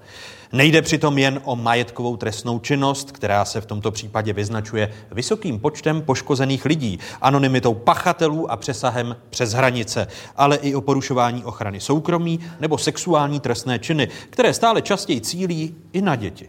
Opakovaně na to upozorňují státní zástupci. Kyberútoky tak směřují buď proti počítačům, nebo jde o útoky, kdy počítač je nástrojem pro šíření závadného obsahu. Jakým je ku příkladu pornografie? Zločinci jsou o krok napřed. A to přesto, že policie podle odborníka na kybernetickou bezpečnost Aleše Špidly z Národní agentury pro komunikační a informační technologie v posledních dvou letech významně posiluje své technologické možnosti. Tady jsou slova Aleše Špidly v rozhovoru pro dnešní otázky. Potřeba mít odborníky, kteří se vyznají eh, ve vyšetřování v trestním řízení. Ono v tom počítačovém světě není vůbec jednoduché eh, důkazy získat, uchovat a potom předložit eh, dalším orgánům, které v tom trestním řízení pokračují, protože ty důkazy jsou prchavé, vytrácejí se a těch dat, ve kterých se ty důkazy můžou schovávat, je obrovské kvantum. Říká v rozhovoru pro dnešní otázky odborník na počítačovou kriminalitu a počítačové zabezpečení Aleš Špidla. Eh, podle státních zástupců má policie nedostatek odborníků na kyberkriminalitu a dalšími hosty dnešních otázek, a jsem za to rád, že přijali mé pozvání, jsou policejní prezident České republiky Tomáš Tuhý. Vítejte počase, hezké nedělní odpoledne, přeji pane prezidente. Hezké odpoledne vám. Mé pozvání přijal i nejvyšší státní zástupce Pavel Zeman. I vám děkuji, že jste si našel čas na otázky. Dobrý den. A z Bruselu za námi zamíří a je s námi ve spojení eurokomisařka pro spravedlnost, eh, ekonomiku, respektive ochranu spotřebitelů a rovnost pohlaví Věru eh, Jourovou. Zdravím, přeji hezký dobrý den. Dobrý den, zdravím do Čech. Byť máte široké portfolio, tak pro dnešek eh, to zúžíme jenom na tu spravedlnost a kriminalitu. Ještě jednou děkuji, že jste hostem otázek, eh, paní eurokomisařko. Eh, začnu u policejního prezidenta Tomáše Tuhého. Pane policejní prezidente, připouštíte, že stále ještě nejste příliš dobře připraveni na boj s kyberzločinem nebo zločinem v kyberprostoru? Tak policie České republiky vždycky musí reagovat na bezpečnostní hrozby a bezpečnostní výzvy. Souhlasím s tím, že je potřeba neustále oslovovat nové a nové odborníky, cílit do této problematiky, protože z pohledu kriminality nám skutečně tato problematika převažuje a je ve velkém nárůstu. A připouštíte, že ještě vlak ujíždí, že jste nedoběhli? No, neřekl bych, že by nám ten vlak ujel, protože když, když si vzpomenete, tak v roce 2014, když, jste tu, když jsem tuto otázku dostal, dostal poprvé tady ve vašem pořadu, eh, neexistovalo v rámci struktury policie žádné oddělení ani odbor, který by se primárně tímto problémem zaobíral. Bylo ne, při policejním prezidiu dnes, takový minitým? To byl minitým, který, který samozřejmě řešil internetovou kriminalitu, ale nebylo to, nebylo to v, v takové fázi, kde jsme dnes. V současné době eh, existuje v rámci Národní centrály boje proti organizovanému zločinu eh, sekce kybernetické kriminality.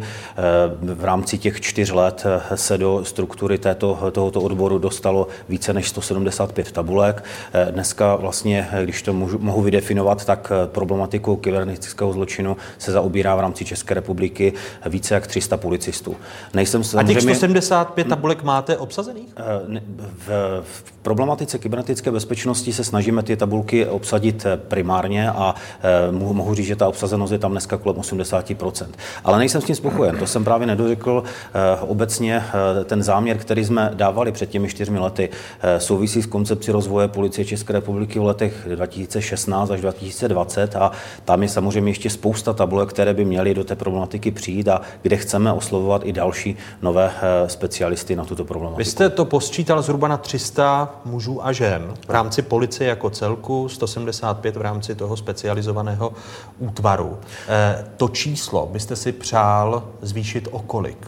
Tak číslo konkrétní, které by mělo dopadnout na kybernetický zločin, pokud se ta eh, situace ve světě ani v Evropě, v České republice nezmění, tak by mělo být minimálně kolem 500. A to, to hovořím o centrálním útvaru, ale také o útvarech eh, krajských policejních ředitelství a územních odborech, protože Tedy z těch ta, ta odpovědnost je vlastně na, na celé policii, nikoli pouze na tom specializovaném pro, útvaru, který má dělat primárně metodiku a ty nejzávažnější, nejzávažnější případy. My když se podíváme do policejních statistik, tak kybernetická uh, zločinnost nebo kyberkriminalita kriminalita eh, v České republice roste. Tady jsou oficiální policejní data, jaké mají otázky k dispozici.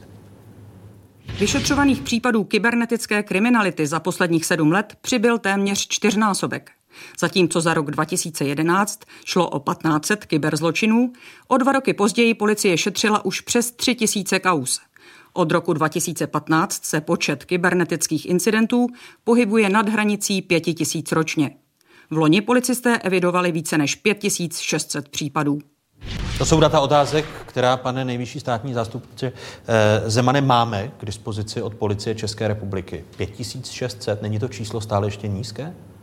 Těžko říci, jestli nízké nebo vysoké. Každopádně porovnáme-li si, řekněme, nápad kriminality obecně, tak v roce 2011 jsme měli zhruba celkový nápad uh, trestních řízení 330 tisíc ročně. Za uplynulý rok jich je 220 tisíc, to znamená, jsme minus 90 tisíc. Uh, já osobně se domnívám, že se nám skutečně kriminalita přelévá do kyberprostoru. Nevím, v jak velké míře to je. A, Promiňte, ale kdo jiný by to měl vědět ne, než nejvyšší státní zástupce? No, bude to asi tím, že nejsem vševědoucí, to bude první věc. Druhá věc, která bude asi, pane redaktore, že eh, my se primárně zabýváme trestním řízením a ne, nikoliv analytikou. Od toho máme, od toho máme jiné, jiné útvary, které No počkejte, se ale- zabývat analytikou. Ale když si pochvalujete i ve výroční zprávě o činnosti státního zastupitelství, soustavy státního zastupitelství, že nám kriminalita klesá, tak není to pokles relativní, protože se přesunula do kyberprostoru, kde část těch trestných činů není vyšetřená kvůli tomu, že možná policie ještě nemá k dispozici dostatek lidí, e, není technologicky a technicky k tomu eh, připravena.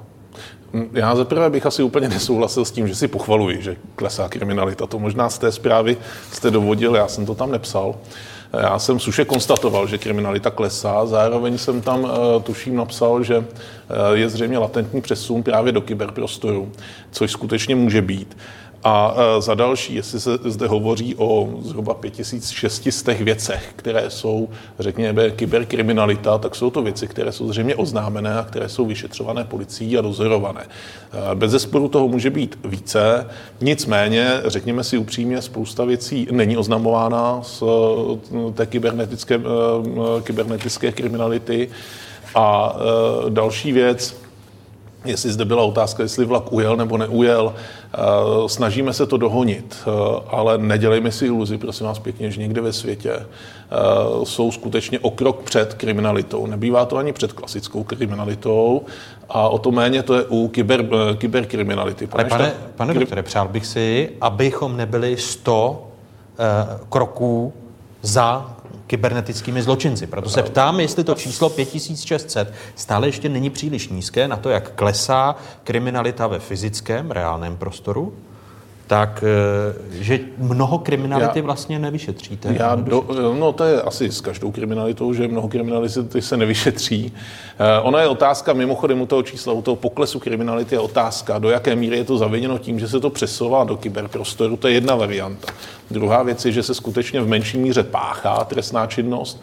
Eh, Třetí věc je, že zřejmě možná eh, je méně oznamována trestná činnost. Ono to souvisí také třeba i s určitým blahobytem, do kterého ta naše společnost roste. To znamená eh, takové ty běžné krádeže, jako byly dříve takové ty mm, banální nebo třeba vykrádání vozidel za účelem odcizení autorádia. To už dneska celkem nemáte moc často.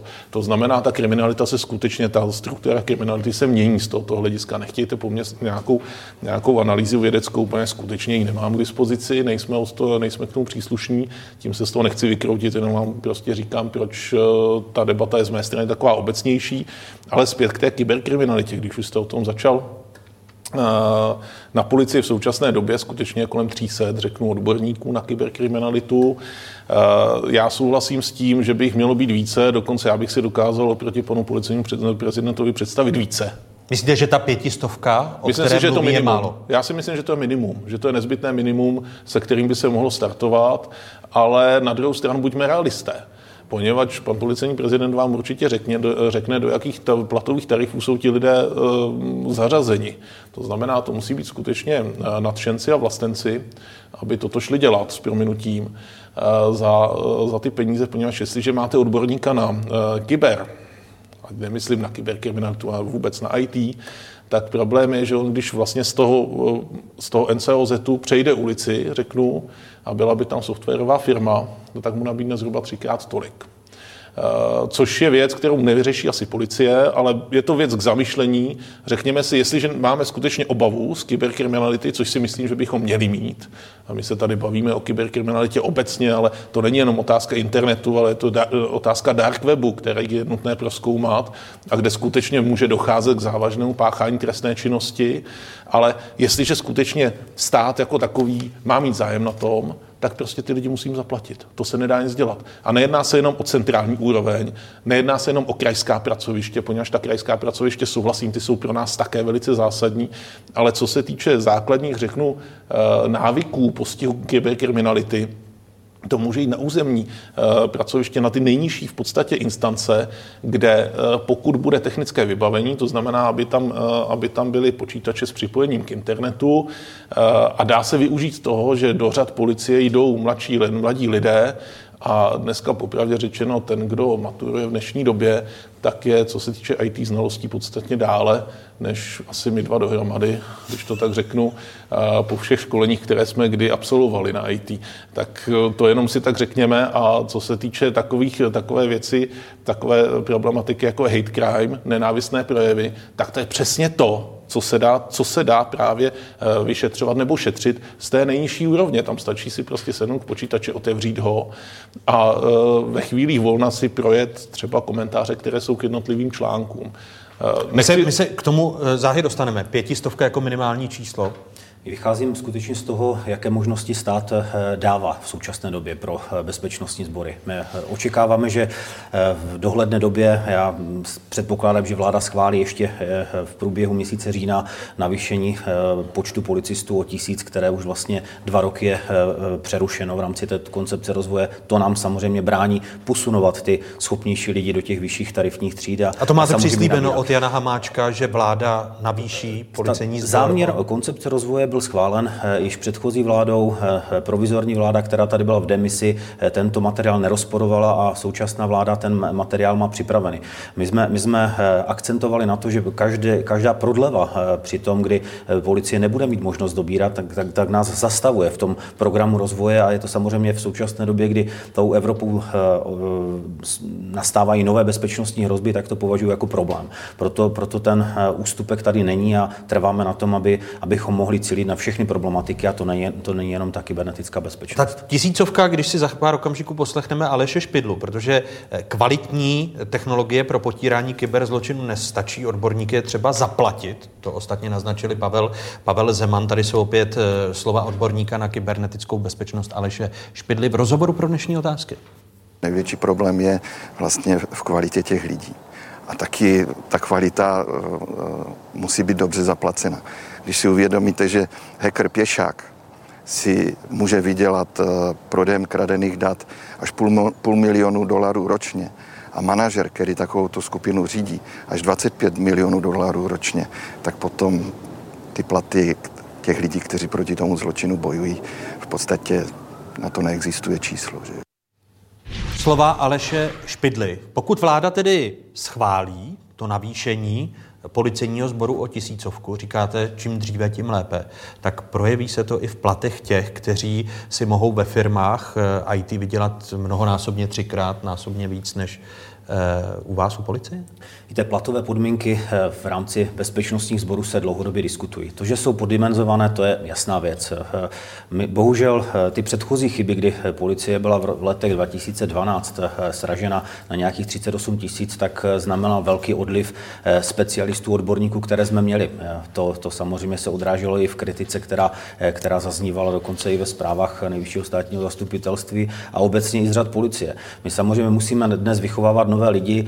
Z hodou okolností jsem eh, eh, před eh, několika dny jednal s ředitelem právě sekce pro kybernetickou bezpečnost Národní centrály, který říká, skutečně nejsme schopni ty, ty špičkové experty takto zaplatit a my nemůžeme vybočit jako bezpečnostní sbor ze zákona, abychom dělali nějaké excesy z pohledu platu. To znamená, avizujeme, že pokud stát chce mít odborníky, bude muset měnit zákon, měnit legislativu a bude muset investovat do těchto odborníků. A je to, je to v tom návrhu tento návrh to rozhodně eh, nezohledňuje, nicméně je to, který jste je, je to doplňkový materiál, který, který poukazuje na všechny problematiky, které by měly být zaplaceny. Ať tady nevyzvedáváme jenom kybernetickou bezpečnost, my potřebujeme specialisty i v jiných oborech.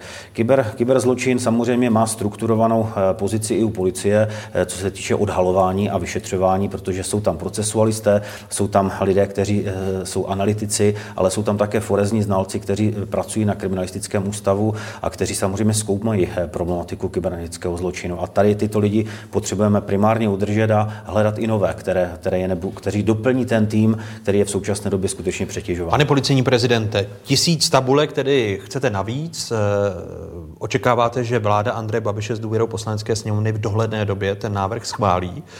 Když ho schválí, zvýší se ten počet odborníků na kyberkriminalitu, eh, když Pavel Zeman říká, že pětistovku bere jako číslo minimální a Uvítal by vyšší? Tak eh, rozhodně, pokud schválí vláda tisíc tabulek, tak je to jenom jeden z kroků. Eh, dalších tisíc tabulek by mělo přijít eh, v následujícím roce a dalších tisíc tabulek by mělo přijít v roce následujícím, tak aby, aby to do roku 2022 znamenalo nárůst u policie na celkový stav 45 tisíc policistů. Z toho vzorku pak jsem přesvědčen, že adekvátní počet těchto tabulkových míst skončí právě na problematice kybernetické bezpečnosti a to, to jak na odhalování kybernetické kriminality v rámci centrálních útvarů, tak a samozřejmě i v těch menších, to, co tady pan nejvyšší státní zástupce naznačil, protože ta zodpovědnost je eh, eh, v rámci celé policie a my ty menší případy, které eh, řeší územní odbory na příslušných pracovištích, musíme povýšit o početní tabulky stejně jako tu centrální rovinu. Jaké číslo v těch následujících třech letech, pokud by vlády šly na schválení navyšování tisíc tabulek každý rok, tak jak vysoké číslo lidí, kteří by pak bojovali proti zločinu v kyberprostoru by bylo? To jsem tady už eh, řekl na začátku pořadu. Eh, pokud by ty tři... 500, když dostanete 3000 tabulek? No tak, protože eh, těch, my neřešíme v rámci bezpečnosti jenom kybernetický zločin. Těch, těch 4000 tabulek, které byly schváleny koncepci rozvoje, musí cílit dnes do problematiky ochrany hranice v návaznosti na, na nové trendy, které tady jsou, na vyšetřování nejzávažnějších zločinů v rámci organizovaných skupin. A to není jenom cybercrime. Máme tady projekt prvosledových hlídek, který, který nebyl dokončen díky tomu, že ty tabulky nepřistály a už se k tomu vracíme opakovaně. Eh, občané nechtějí vidět jenom ty speciální problematiky, chtějí mít bezpečí v ulicích a tady je potřeba, aby všechny projekty, které byly takto předdefinovány už v roce 2016, aby byly dokončeny. My nemůžeme zase přelévat eh, ty tabulky někam jinam, když cítíme, že nás pálí bota na, na více místech. A to je prostě základ.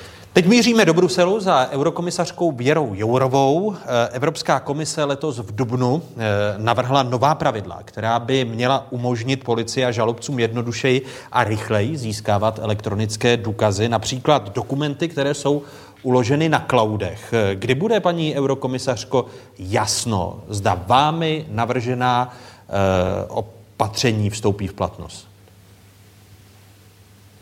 Já si myslím, eh, dobrý den ještě jednou, já si myslím, že se to projeví do konce roku, protože eh, ta legislativa má hodně kritiků. Eh, já bych navázala na to, co jsme tady teď slyšeli. Ono je hrozně dobře, že stát navyšuje kapacity, ale vemte si, že všichni ti policisti jsou uzavření ve svých národních hranicích, zatímco ten digitální prostor je vlastně taková placka nad celou Evropou, respektive nad celým světem.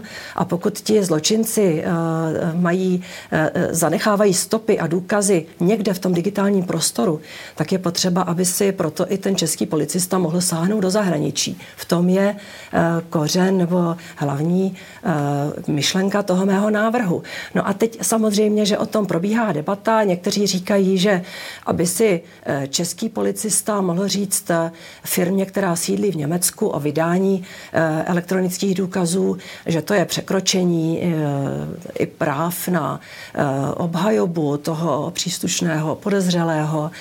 Pak taky narážíme na určité obavy členských států mezi sebou, protože víme, že dnes v Evropě trošku upadá důvěra v právní stát v některých částech Evropy. Takže ta legislativa má hodně nepřátel, ale já budu lobovat, jak budu moci, abych to prosadila, protože po každém teroristickém útoku, po každém velkém zločinu, včetně kybernetických útoků nebo praní špinavých peněz, my politici vykřikujeme, jak musíme účinněji bojovat uh, proti jinými těmto zločinům. Jinými slovy, vy, vy, pro ten, vy pro ten dubnový návrh než, že to zatím, a nemáte tedy po, uh, od, těch, od toho dubna, nemáte podporu pro ten návrh, chápu správně vaše slova. Já potřebuju většinovou podporu v Evropském parlamentu a většinovou podporu mezi členskými zeměmi. Jednáme o tom, já to velmi tvrdě prosazuju, mám na to velmi silné argumenty. Jestli mě ještě dovolíte k tomu něco dodat, momentálně, když potřebuje eh, český policista nebo prokurátor dostat důkazy ze zahraničí, které jsou někde v cloudu, eh, tak eh, musí požádat orgány v druhé zemi.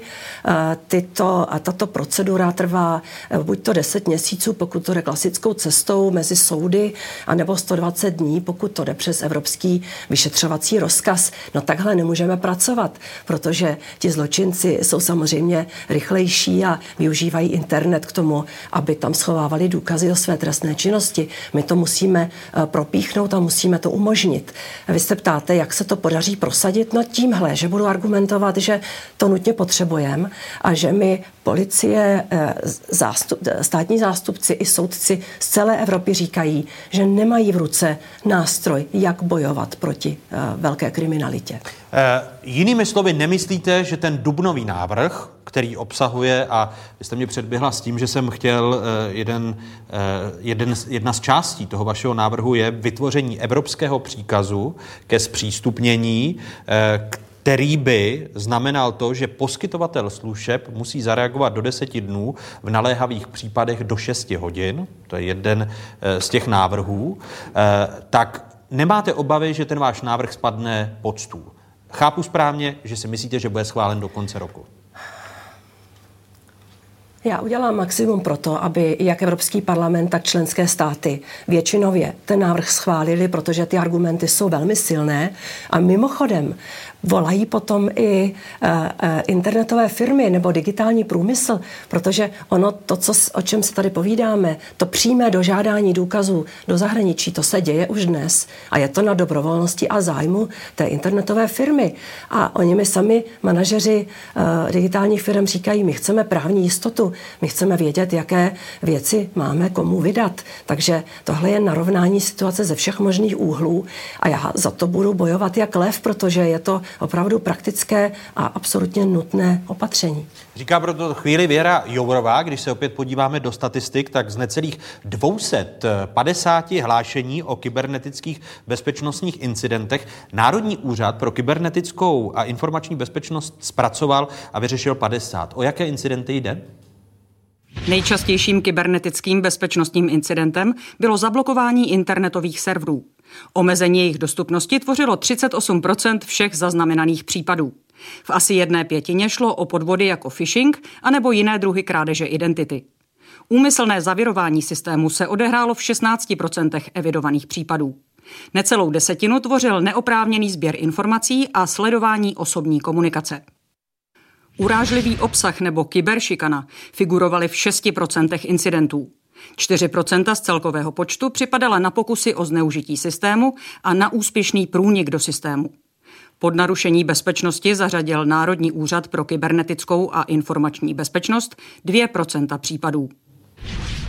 A právě k lepšímu odhalování by měl přispět eh, onen návrh, dubnový návrh Evropské komise, jak jsme o něm mluvili s Věrou Jourovou eh, Pavla Zemana jako nejvyššího státního zástupce se tedy ptám, v případě, že by spadl pod stůl, bude to výrazná překážka efektivnějšího boje proti kyberzločinu? Víte, já se trošku musím pousmát, jo, poněvadž uh, já naprosto souhlasím s paní komisařskou Jourovou. Ten návrh je potřeba, ta legislativa je potřeba. My jsme v 21. století. Uh, kyberkriminalita odpovídá 21. století. A my s ní bojujeme právními prostředky 20. století.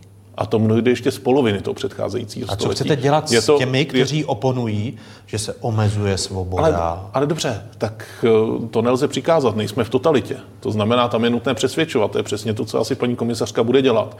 Ale já řeknu jeden příměr. Eh, My se divíme stejně, jako se divili vojáci v první světové válce, když poprvé tam vyjel tank do zákopu. Najednou velké překvapení, poněvadž s tím bodákem proti němu nešlo nic dělat moc. Ale oni během teda té první světové války velice záhy vyvinuli proti zbraní proti němu, že? Zatímco my teda jsme překvapeni, že nám jakoby vyjel ten tank v podobě toho internetu tady, ale ještě nejsme schopni jako úplně eh, vyvinout, vyvinout opatření, právní opatření pro to, abychom si skutečně mohli stahovat ty důkazy ze zahraničí. Eh, Já naprosto souhlasím s tím, že jestliže je nějaký kyberútok provedený ze zahraničních, ze zahraničních serverů, iluzorní si myslet, že cestou právní pomoci, klasické justiční spolupráce, která, kde to vyřízení trvá skutečně několik měsíců, v některých případech, v některých zemí několik let, jo, nejrychleji... Deset nej- měsíců eh, je ta lhuta. Je to, je to, řeknu, řádově od týdnů, třeba v, v případě pobalských zemí, kdy Estonsko je schopno vám během 14 dnů odpovědět, až po léta eh, v případě jiných zemí, které nebudu jmenovat, eh, velice diplomaticky, ale eh, je to, je to prostě problém. Ten důkaz se vám dokáže ztratit z toho serveru i během těch 14 dnů. To je samozřejmé. No, nehledě na to, že nevíme skutečně mnohdy, kde ten, eh, jakou zemi požádat, abychom se dostali k určitému cloudu. Eh, je to úplně předefinování, vlastně předefinování parametrů justiční spolupráce a já trošku, trošku eh, říkám tady, ale říkám to už dlouho, my musíme malinko zapomenout, a říkám to rovnou, zapomenout na státní suverenitu v tomto poněvadž to, kde nám ta justiční spolupráce naráží, je právě státní suverenita. To znamená, že na území konkrétního státu může vyšetřovací úkony provádět pouze orgán toho státu. No v tomto případě asi to nepůjde. To je přesně to, o čem se baví uh, paní komisařka Jourová. Říkám, zaplať pánu za to, pokud by to prošlo a doufám, že se podaří i kritiky přesvědčit. Víte, ono s těmi kritiky je to těžké. Nebo můžu jenom vteřinku, jak, jak čas, často vám vaši podřízení říkají, že když dnes ještě neexistuje evropský příkaz ke zpřístupnění, eh, nebo je tam eh, jedna z jeden z požadavků toho návrhu je, že poskytovatele internetových služeb by měli povinnost určit svého právního zástupce v Evropské unii, na kterého by se orgány činné v trestním řízením obracely. Říkají vám vaši podřízení, že to je poměrně častý jev, že nemohou ty zásadní zločiny v kyberprostoru došetřit, protože si nemohou sáhnout na ty důkazy? Tak rozhodně. Proto také ta iniciativa, kterou vyvíjí paní eurokomisařka Jourová, vychází také i ze zkušeností jak naší justice, tak i samotné policie. My komunikujeme v rámci Europolu, Interpolu, ale bohužel, pokud nedojde k těmto legislativním změnám, tak samozřejmě ten účinný boj nebude efektivní, protože nám chybí tento prostředek. Eh, znovu zavěrou Jourovou do Bruselu. Paní eurokomisařko, pokud se nemýlím, tak Spojené státy americké mají eh, v rámci své jurisdikce eh, takový, takové návrhy na, na firmy, které sídlí ve Spojených státech amerických. Eh, je reálné, aby tady Evropská unie vyjednala nějakou dohodu se Spojenými státy americkým, pokud vy prosadíte ten návrh, že bude jednodušší postihovat ty zločiny v euroatlantickém prostoru? Hmm. Ano, já už jsem o tom jednala několikrát s panem uh, Jeffem Sessionsem, který je něco jako americký ministr spravedlnosti a on zatím razí myšlenku, že chtějí udělat dohodu s jednotlivými státy Evropy, že si budou vybírat. No a tady já právě potřebuju, abychom uh, tento návrh prosadili, abychom měli jednotný uh, postoj a aby Amerika vzala na vědomí, že má tady partnera v celé Evropské unii. Já s ním budu znova jednat v listopadu a já si myslím, že je to v zájmu eh, bezpečnosti jak Spojených států, tak Evropy, abych se, abychom se dohodli na recipročním uspořádání. A jenom, eh, abych upřesnila, to, co já navrhuju, se netýká jenom zločinů v kyberprostoru, ale týká se to závažných zločinů v reálném světě, kde máme právě důkazy v tom kyberprostoru, takže je to daleko širší. Eh, vy, když eh, se podíváme na ty eh, reálné trestné činy, které nejsou jenom v kyberprostoru, tak jedním z těch zásadních trestných činů nebo závažných trestných činů je problematika terorismu. Před několika dny představil šéf Evropské komise Jean-Claude Juncker další návrh na potírání jednoho ze zásadních trestných činů, a to terorismu. Jde o rychlé odstranění teroristického obsahu, když to teď zjednoduším, do hodiny hodiny, je tam princip jedné hodiny z internetu. Eh, kdy je reálné, aby dosluhující Junkerova komise, jejíž jste členkou, aby ten návrh prosadila? Je to návrh, který snad všichni rozumní lidi chápou zase, že je potřeba, protože uh, islámský stát nás překvapil tím, jak byl napřed právě v tom ovládnutí kybernetického prostoru a internetu a jak ta džihadistická propaganda útočila na lidi velmi e, tvrdě a intenzivně. A my jsme na to museli reagovat a zatím na to reagujeme tak, že máme dohodu s digitálními firmami, že ten teroristický obsah mažou dobrovolně a že nahlašují orgánům činných v trestním řízení, jenomže se na to nedá spolehnout, protože to nedělají všechny firmy a my potřebujeme, aby opravdu celý ten prostor byl zajištěn takže do hodiny, kdy se tam takový obsah objeví, bude smeten, že nebude přečtení, že nebude k distribuci a proč ta hodina? No, protože podle statistik právě první eh, dvě, tři hodiny eh, takovýto obsah eh, se dostane mezi obrovské množství uživatelů. Někdy jsou to statisíce uživatelů, takže proto musíme rychle jednat. Máme tam zcela jasně, úzce vymezeno, co to je teroristický obsah, eh, že jsou to věci, které, kde se podněcuje k páchání teroristických činů, kde se obhajují teroristické činy, podporují uh, uh, se teroristické činy. Nedávno jsme měli v Česku případ, kdy nějaký pán vylepoval samolepky, které, kde vlastně oslavoval Eh, zabití našich vojáků v Afghánistánu a byl přesně na základě těchto paragrafů, které my chceme, aby byly do, taky dodržovány v kyberprostoru, byl postižen. Takže já jenom, abychom si udělali představu, že to, co my chceme, je, aby to, co platí v běžném offline životě, tak aby to taky platilo v online, kde to nota bene má ještě daleko větší uh, negativní dopady. Islamisti, teroristi internet využívají jako velice jednoduchý nástroj eh, k té, k té své činnosti a my se musíme umět účinně bránit. A znovu položím tu otázku, protože z ní jste mi unikla. Jestli stihne eh, Evropský parlament a členské státy, jestli stihnou schválit ten váš návrh, který jste avizovali před několika dny do konce funkčního období Junckerovy komise? Odpovím vám stejně jako předtím. Eh, titíž lidé v Evropském parlamentu a titíž ministři eh, v justiční a v, bezpečnostní radě eh, členských států, kteří vždycky velmi hlasitě hovoří o boji proti terorismu, no tak by proto měli zvednout ruku. Já si neumím představit, že, by, že bychom měli tady narazit na nějaký větší odpor. Samozřejmě čas je proti nám a já zase i tady doufám, že stihneme tuhle tu směrnici schválit. Do konce roku? Stejně jako u té předchozí? Eh, na jaře. Do konce roku v rámci parlamentu a rady a na jaře potom v takzvaných trialozích, abychom se všichni tři, ti legislátoři, eh, dohodli na tom eh, konečném znění. Takže na jaře já, já opravdu doufám, že tohle projde, protože co už jiného by mělo projít. Eh, když se teď bavíme o terorismu a obracím se na policejního prezidenta Tomáše Tuhého, který také je hostem otázek, tak eh, v rámci eh, policie České republiky, ale ostatní státního zastupitelství, tak je v české vazbě kvůli přípravě, možné přípravě teroristického činu Slovák, který před třemi lety konvertoval k islámu.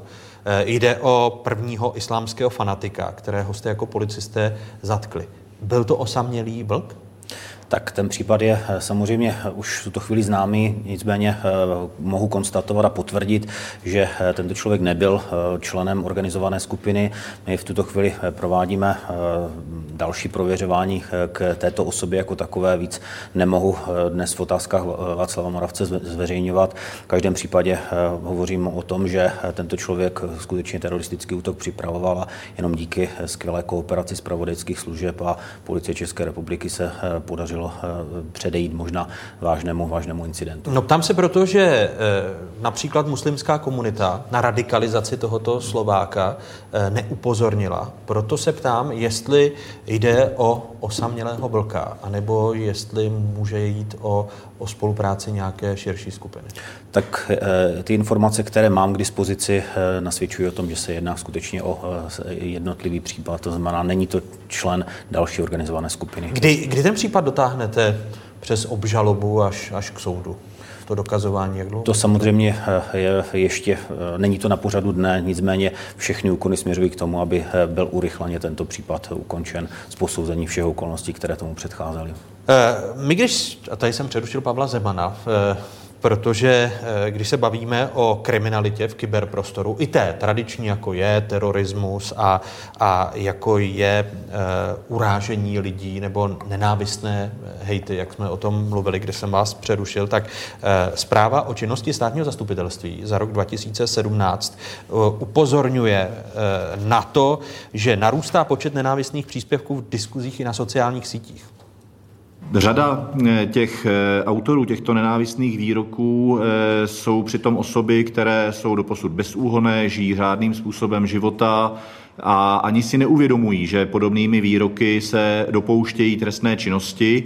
Někdy se také setkáváme s tím, že policie nevěnuje podobným výrokům dostatečnou pozornost, což nejvyšší státní zastupitelství hodlá, hodlá změnit. Říkal na Margo zprávy o činnosti státního zastupitelství za rok 2017 prezident Unie státních zástupců Jan Lata. Veřejnost zná z poslední doby kauzu rasistických příspěvků pod fotografiemi prvňáčků z Teplické základní školy nebo příběh senátorky Elišky Wagnerové, které chodily výhrušky smrti kvůli jejím postojům a názorům. Už jste si, eh, Pavle Zemane, eh, se zde přítomným policejním prezidentem vyjasnili, aby policie věnovala podobným výrokům větší pozornost? Tak my si to vyjasňujeme, bych řekl průběžně, toto, to není nic nového. Já si spíš myslím, že je potřeba na to upozorňovat. Eh, tam jde o to, že tak jak internet skýtá absolutní svobodu v podstatě, ve všem. V rámci internetu se dostanete během nějaké milisekundy z Čech, se přenesete do Spojených států, vygooglujete si, co chcete, obrázky, texty, tak se jaksi zapomnělo asi, že i ten internet eh, ono jako by tam neprav, neplatila pravidla žádná. Nicméně ta pravidla na tom internetu by měla být stejná jako pravidla normálního soužití mezi občany. To znamená, chovám se Promiňte, slušně. a ne, neříkají toto cenzoři, protože asi víte, teď narážím na část politické reprezentace, které se dostává uh, čím dál většího hmm. sluchu, větší nebo poměrně velké části veřejnosti, vys Václav Klaus mladší, který chce hmm. Eh, zachovávat svobodu, svobodu internetu a všechny tyto věci hm, považují uh, ti lidé za cenzuru. Hmm, když půjdete po Václavském náměstí, ne vy třeba, ale kdokoliv jiný, budete tam plivat na zem, tak se mi nic nebo, nestane. Nebo, nebo nedej bože, třeba vás přepadne nějaká potřeba, vykonáte ji tam uprostřed Václavského náměstí, přijde vám to jako slušné chování? Mně určitě ne. No ne, nepřijde, ale... Nepřijde. A na tom internetu proč je to, to slušné toto? regulovat? A je to slušné? Tvrdí oni. Já vám teď tady Ale teď ta, teď, ta, teď ta regulace přeci je. Teď ta regulace je v každé rodině pro pána krále rodiče učí děti, že když někam vejdou, tak by měli pozdravit, což se teda mimochodem děje méně a méně, eh, že není slušné smrkat do rukávu, ale je dobré si vytáhnout kapesník. Já to záměrně, eh, záměrně zjednodušuji. Ale to jsou přeci pravidla soužití, které jsme si tady vytvořili v tomto prostoru evropském. Ale v éře a, internetu zjevně neplatí. Ale v éře internetu neplatí. Svoboda je svoboda. Vezměte si, že dobře, my jsme, Češi se říká, že jsou národ takových stěžovatelů a kverulantů, to znamená, ano, bylo běžné, asi je běžné, zajdete do hospody a tam se nadává na kde co. Nesamozřejmé. To je podobný příběh jako s tím hate crimem. Já si nedělám iluze, že dřív v té hospodě si u toho piva také řekli lecos, co by nebylo asi publikovatelné. Problém je, že dneska se z té hospody vrátí a na ten internet to napíšou. A tam pochopitelně zůstává digitální stopa. A pochopitelně ten počet těch recipientů je vyšší než u toho stolu v té hospodě. A vy to považujete za tak zásadní jev, já, že policie by tomu měla věnovat Já to považuji za velice zásadní jev. Já teda mimochodem považuji za velice zásadní jev, že nám jaksi společnost trošku zhrubla. To, ale to je asi, to asi není téma pro nejvyššího státního zástupce. Nicméně skutečně se domnívám, že se začínáme chovat hm, poněkud hruběji k sobě, což ne, nemyslím, že je dobře, ale tyto věci, které přesahují už určitou hranici, mimochodem trestně právní hranici, no tak ty prostě musíme postihovat. A jestliže, se k ním dochází, jestliže k ním dochází na internetu, tak je nutné je postihovat na internetu. Nedá se vůbec nic dělat. Eh, jak se projeví v praxi, pane policejní prezidente, to, že eh, státní zastupitelství nebo žalobci tlačí na vás jako na policii, abyste tyto jevy eh, nepřecházeli jen tak? Víte, to není jenom tlak směrem k policii. My to skutečně s panem nejvyšším státním zástupcem už delší dobu diskutujeme a plně souhlasím s tím, že je tady potřeba ty pravidla vytvořit. Jestli dneska, dám to do příkladu toho, se zaobíráme dopravou, kde jsou jasně stanovená pravidla, jak má vypadat ten provoz, abychom mohli pak vymáhat i sankce a být represivní vůči, vůči eh, té problematice, tak eh, naprosto stejné je to v této oblasti. Ten hate crime jako takový je eh, doménou vlastně pro objasňování těch základních útvarů. To, to nespadá do, těch, do, to, do té úrovně těch nejzávažnějších případů, které máme, byť samozřejmě to považujeme velmi, jako velmi vážnou věc. Na druhou stranu to prověřují právě útvary místně příslušné, které jsou na krajích a, a zejména na těch územních odborech. A tam samozřejmě to sledování je velmi důležité. A je to odvislé také od těch početních stavů a jsme zase na začátku. Ano, cítíme tady určitou rezervu, kterou budeme naplňovat právě rozvojem policie, ale do toho nepatří jen policie sama o sobě, ale právě ty změny, které jsou i s tou prevencí, jak se chovat na internetu. Poslední otázka na Věru Jourovou, za kterou teď míříme do Bruselu opět. Paní eurokomisařko, vašeho rezortu, tedy rezortu justice, se týká výběrové řízení na evropského žalobce, jak zjednoduším název, název té funkce. Kdy to výběrové řízení vypíšete? Bude to na podzim tohoto roku a budeme ho vybírat uh, příští rok s tím, že by měl začít fungovat co nejdřív, tak aby převzal svou roli a aby začal evropský prokurátor fungovat koncem roku 2020. Ono by to mělo být v prosinci roku 2020, eh, tedy zatím nebyly, ano. když jsem se díval eh, na podmínky vypsány, podmínky toho výběrového řízení. Neprodlužujete zbytečně vypsání toho výběrového řízení? Ne, jedeme podle plánu, který eh, jsem si i dohodla s eh, ministry a my děláme teď řadu jiných věcí. Děláme výběrové řízení na internetový nebo na elektronický komunikační systém vybíráme budovu, máme tam spoustu logistických a organizačních věcí a zároveň s tím jsme teď vybrali panel porodců pro to výběrové řízení na nejvyššího evropského státního zástupce, protože jsme potřebovali, aby tam byli lidi opravdu fundovaní, kteří vyberou toho nejlepšího. Teď máme první podzimní neděli, to znamená, bude už to výběrové řízení vypsáno do měsíce. Ano. Bude, bude vypsáno, ano.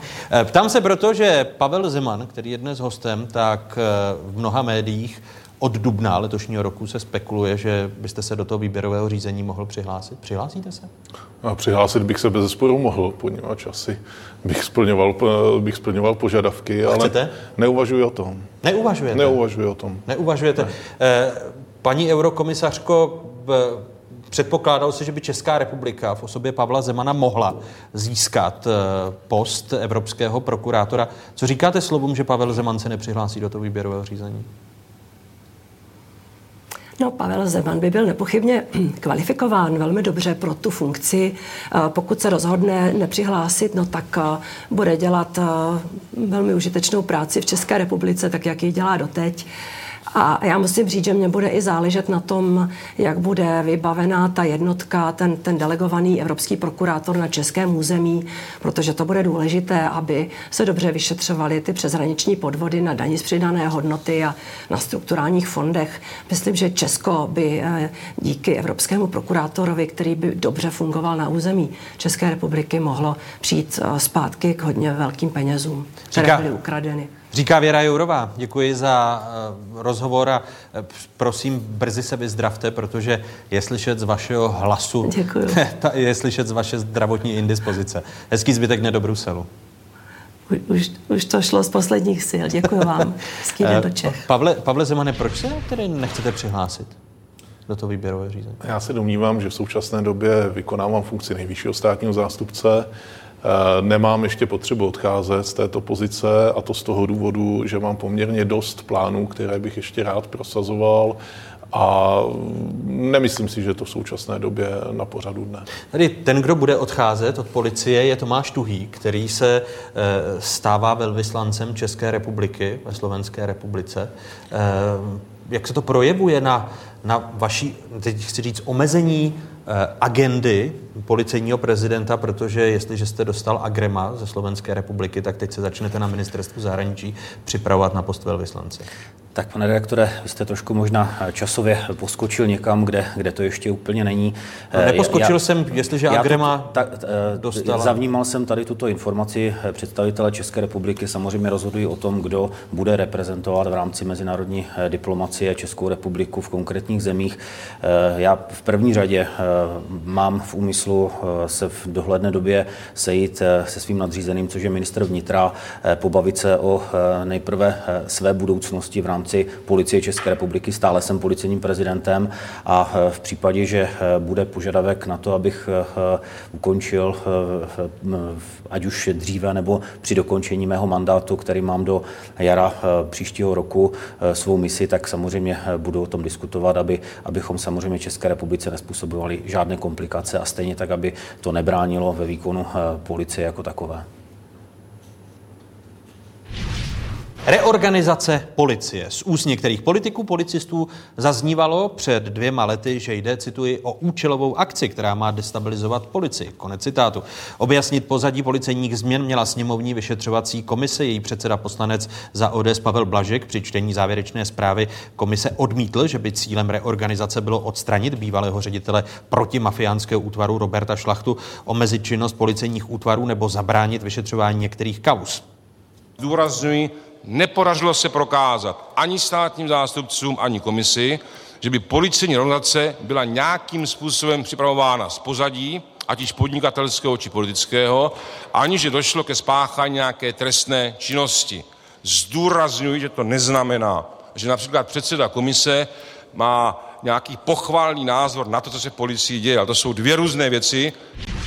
Fakta jsou ale jasná. Eh, během těch dvou let odešli od policie zkušení profesionálové. V roce 2016 napsal nejvyšší státní zástupce Pavel Zeman dopis, kde kritizoval zamýšlené sloučení útvarů s tím, že se obával, že to může ohrozit vyšetřování kaus. Stalo se to? Stalo se to, co za prvé k té reorganizaci, já bych opakoval asi to, co jsem říkal, to znamená, podle mého názoru to bylo příliš rychlé, asi špatně zkomunikované vznikl jeden megaútvar, ale ptám se vás, jestli konkrétní kauzy to ohrozilo. Jestli máte teď... Tak bylo, bylo, bylo nutné některé kauzy přenést na jiné útvary, co si budeme říkat, na jiné policejní orgány eh, z NCOZ. To znamená, že to ovlivnilo nějakým způsobem vyšetřování těchto, eh, těchto kauz. Na druhou stranu eh, bylo dáno zase na druhou, na druhou stranu, jak policie, tak státní zastupitelství se velice moc snažili o to, aby ty kauzy běžely dále. To znamená, ze strany policie z NCOZ přešli, uh, přešli policisté, kteří je vyšetřovali, tak přešli na tyto jiné policejní orgány, na policejní útvary a státní zastupitelství tomu věnovalo nebo věnuje také poměrně zvýšenou, zvýšenou uh, pozornost. Z tohoto hlediska vidím jako dobré, že, že se daří tedy nám spolupracovat. Eh, přesto do jisté míry mě mrzí, že prostě dva útvary, který, kdy třeba UOZ já jsem považoval za velice dobře fungující útvar, UOKFK eh, z velké části musím také říct, že, eh, že pracovalo dobře, tak se sloučily ty útvary. V současné době došlo k výměně ředitele na, na NCOZ, takže jsem zvědav, eh, jak to dál bude pokračovat. Já osobně se domnívám, že bude nutné tu strukturu ještě trošku upravit, aby to bylo funkčnější. Vy na to upozorňujete právě i v těch výročních zprávách eh, hmm. systému státního zastupitelství. Ostatně eh, o tom tady byla řeč v otázkách po té minulé zprávě hmm. za rok 2016 a ve zprávě za rok 2017 na Margo toho nového super útvaru, tedy Národní centrály proti organizovanému zločinu, se dočteme i toto. Činnost Národní centrály proti organizovanému zločinu vyžaduje ze strany státního zástupce vyšší aktivitu. Některé procesy ze strany centrály oproti předpokladům a zkušenostem v jiných případech neprobíhají zcela automaticky. A teď jsme slyšeli nejvyššího státního zástupce Pavla Zemana, že ještě bude zapotřebí eh, sáhnout do té supercentrály. Eh, učiníte to ještě vy jako policejní prezident? Tak eh, já eh, chci konstatovat, že po těch dvou letech jsme velmi intenzivně komunikovali i ze, stát, ze strukturou státních zastupitelství. Myslím si, že za ty dva roky se neodehrálo nic negativního, co by potvrzovalo to, co bylo na začátku, že to byl nesprávný krok. Já jsem Promiňte, samozřejmě... Když vám zkušení policisté, pane policejní Když se podíváme, podívá, podíváte na statistiku odchodu z bývalého UOZ a bývalého UOKFK a podíváte se následně, kolik odešlo policistů z NCOZ, tak ta množina není vyšší. Naopak, myslím si, že jsme spoustu spoustu nových lidí i nalákali eh, do eh, této nové centrály. A já jsem upozorňoval na to, že nás čeká v návaznosti na bezpečnostní klima v Evropě spousta diskuzí o zapojení právě centrály, která musí být paralelně ve stejném příměru, jako jsou evropské, evropské policejní sbory a zejména evropské a světové policejní instituce. A tady mohu říct, že za ty dva roky se nám podařilo prosadit právě z těchto nových útvarů, z nových sekcí, které vznikly, lidi, kteří jsou dokonce pověřováni řízením eh, mezinárodních operací v rámci Interpolu. A to jsou věci, které... Jinými slovy, tu věc byste udělal znovu? Eh, Urči, jsem přesvědčen o tom, že bych šel do toho znova právě proto, že eh, ten, ta světová bezpečnostní problematika to vyžaduje. Chápu a, a samozřejmě vnímám i připomínky, které má státní zástupce nebo st, nejvyšší státní zastupitelství. My společně diskutujeme ty rizikové oblasti a přizpůsobujeme samozřejmě věci. Já neříkám, a bude se ještě všechno... něco měnit v rámci no, národní Podívejte, centrály proti od, během, my jsme avizovali, že změnou té struktury došlo k vytvoření určité střechy nad, tí, nad těmito útvary. Aby se, aby se lépe eh, skoordinovala činnost jednotlivých útvarů, domnívám se, že výsledkem toho jsou dneska eh, efektivnější způsoby komunikace eh, jednotlivých sekcí mezi sebou. Eh, rozhodně jsme neskončili s tím, že by nedocházelo k těm drobným úpravám, o kterých tady hovořil nejvyšší státní zástupce. Já to vnímám a i s novým vedením, které dnes tady je, panem eh, plukovníkem Jiřím Mazámkem budeme eh, pokračovat v tom, abychom i tyto, i tyto věci, které jsou předmětem určité kritiky, abychom dotáhli do konce. Ona zmiňovaná Pavlem Zemanem změna ve vedení Národní centrály proti organizovanému zločinu je jednou ze tří eh, klíčových změn, které se udály za deset měsíců, kdy je Andrej Babiš ve funkci premiéra. Ředitelem Národní centrály proti organizovanému zločinu se 1. srpna stal tehdejší ředitel jedné ze sekcí centrály Jiří Mazánek. Ředitelem generální inspekce bezpečnostních sborů byl k 1. září jmenován Radim Dragoun, který se do výběrového řízení přihlásil z pozice okresního státního zástupce v Lounech. 14. září ministr vnitra uvedl do funkce ředitele Úřadu pro zahraniční styky a informace – Nový šéf rozvědky Marek Šimandl byl donedávna náměstkem Národního úřadu pro kybernetickou a informační bezpečnost. Když tady Pavel Zeman mluví o dalších změnách a úpravách fungování toho super, eh, té supercentrály, tak jaké očekáváte od Jiřího Mazance jako nového šéfa? Tak já od něj očekávám, že eh, právě trošku zefektivní možná více eh, práci té centrály, malinko si více možná přitáhne jednotlivé expozitury k centrále, ale to jsou věci, o kterých se skutečně bavíme interně s policií. Já si nemyslím, že v současné době už i časově by byl prostor tady v tomto pořadu se o tom bavit. Já si myslím, že pokud se to podaří vydiskutovat, tak potom se v nějaké dohledné době ty změny představí, co mohu ocenit, že to probíhá v současné době tedy za spolupráce se státním zastupitelstvím.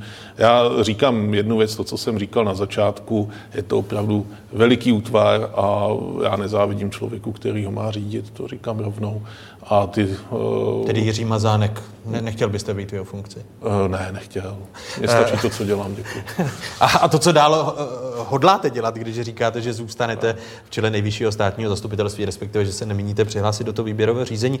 Jedna věc je ale důležitá, uh, která souvisí s vyšetřováním asi nejsledovanější kauzy, Eh, těch uplynulých měsíců a let eh, vyšetřování Andreje Babiše. Eh, Lenka Bradáčová jako vrchní státní zástupkyně loni v červnu konstatovala, že už by to vyšetřování mělo skončit, protože se příliš vleče. Dvakrát poslanecká sněmovna rozhodovala o vydání těch lidí, kte- kteří jsou trestně stíhaní v kauze Čapí hnízdo. Opět od vydání uplynula poměrně dlouhá doba a policie a státní zastupitelství není schopno tu věc uzavřít.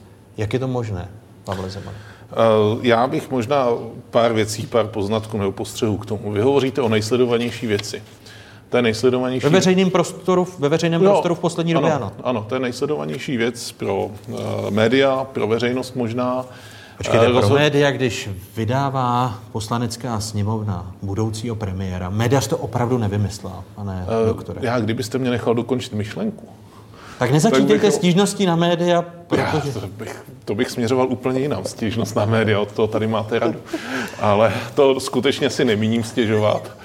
Ale uh, chtěl jsem dokončit jenom myšlenku. Nejsledovanější je to v mediálním prostoru, ve veřejnosti, ale eh, nás eh, v trestním řízení, státní zastupitelství a policii pramálo, pramálo zajímá, je nejsledovanější kauza. Skutečně. Pro nás je to jedna z mnoha kauz. A pan premiér současný nemá žádné beneficium od státního zastupitelství či policie v tom, že by jeho kauza byla přednostně projednána, přednostně, rychle udělána a nemá ani žádné beneficium v tom, že by ta kauza byla nějak pomalu zpracovávána. Počkejte, v současné, době, v současné době... Vrchní státní ta, zástupkyně loni upozorňovala. Ano, a na to, že- násled, na to následovalo zahájení trestního stíhání, jestli se dobře pamatuji. To znamená, v červnu minulého roku, kdy to bylo ve fázi ještě prověřování, tak eh, se konstatovalo, že to prověřování trvá delší dobu a na to, bylo, na to se šlo do poslanecké sněmovny se žádostí o zbavení imunity. To proběhlo dvakrát, a takže tuším, jestli v říjnu minulého roku byl definitivně zbaven imunity tedy, potom probíhala e, nějaké stížnostní řízení, jestli se nemýlím, někdy, někdy květen letošního roku dozorový státní zástupce rozhodl o, e, o stížnostech e, všech e, obviněných. Toto, prosím vás, pěkně mám z mediálního prostoru. Děkuji médiím za to, že takto informují, poněvadž já, jakožto nejvyšší státní zástupce, nemohu mít ty, tyto informace z živé věci. Skutečně Ale vy se nemohu. můžete obrátit eh, A, na eh, nižší v složky současné kvůli době jsme tedy, V současné době Ano. jsme tedy zhruba 6 měsíců po, eh, po tom rozhodnutí o stížnostech. Já v tomto nikoho neobhajuji, jenom když se podívám na statistiku, eh, jak podobné kauzy, podobně složité věci nebo podobně závažné věci, věci podobné závažnosti, jak dlouho trvají, tak eh, toto nevybočuje žádnou rychlostí, ale ani žádnou pomalostí prozatím. To znamená, já nechám dozorového státního zástupce, který je za celou věc odpovědný společně s policií, s příslušným policijním orgánem, tak já ho nechám normálně pracovat, tak jak to má do posud. A v případě, že by došlo k nějakému excesu, počítaje v to, že prostě třeba v polovině příštího roku by ještě nebylo známo, kam ta věc směřuje, tak potom eh, dám podnět k výkonu dohledu na vrchní státní zastupitelství a to je asi tak jediné, co v rámci svých kompetencí, jakožto nejvyšší státní zástupce této země, mohu udělat. Já totiž... Polovinu příštího roku byste považoval za časovou lhůtu, která by byla nepřiměřená uzavření případu Považoval bych to za časový exces. Časový exces. Přesně. Proč ne dřív? To je z toho průměru, Proto, protože vychází z průměru, z průměru těch kaus, které, které prostě tímto způsobem se vyšetřují. Eh. A já ještě řeknu jednu věc. Tam skutečně eh, je to otázka pro dozorového státního zástupce, který vám jich stejně nezodpoví. Poněvadž se jedná o živou kauzu a nemůžeme, nemůže, o této věci, nemůže o této věci informovat. Prostě asi nezbyde, než že se bude muset vyčkat na to, jakým způsobem v té kauze bude dále postupováno a kdy tak bude učiněno. Co se týče rychlosti, ano, jestliže tam dojde k určitému excesu, tak já do toho vstoupím tím, že dám podnět k tomu, aby se vykonal dohled. To není problém. V současné době proto nevidím důvod. Eh, Tady stejná otázka i na vás, pane policejní prezidente, protože se v souvislosti s vaším odchodem do diplomacie také mluví o tom, že je to premiér, který si eh, opanuje pole bezpečnostních složek této země a že eh, je vyšetřovatel kauzy Čapí hnízdo, obkroužen policisty, aby ta věc záměrně protahovala. Protahuje se to vyšetřování záměrně? Já myslím, že ta odpověď tady už zazněla eh, a eh, jestli tam bude jiný nový policejní prezident, jiný krajský ředitel, nemá na to vliv. Je tam eh, vyšetřující orgán, který je pod dozorem státního zastupitelství a, a do těch živých kaus prostě tady tito funkcionáři nevstupují. A ani já nemám v tuto chvíli důvod nařizovat nějaké mimořádné kontroly stavu řízení a, a asi bych rozhodoval ob- obdobně jako nejvyšší státní zástupce. Tomáš Tuhý, policejní prezident, byl hostem otázek a Pavel Zeman, nejvyšší státní zástupce. I vám oběma děkuji, že jste byli hosty otázek a těším se někde na shledanou. Děkuji. Děkuji za pozvání. Takové byly dnešní otázky. Připomínám, že nás najdete na internetových stránkách České televize, známá adresa. Hezký zbytek neděle, pokud možno, ve společnosti z Pravodajské 24. A je to vaše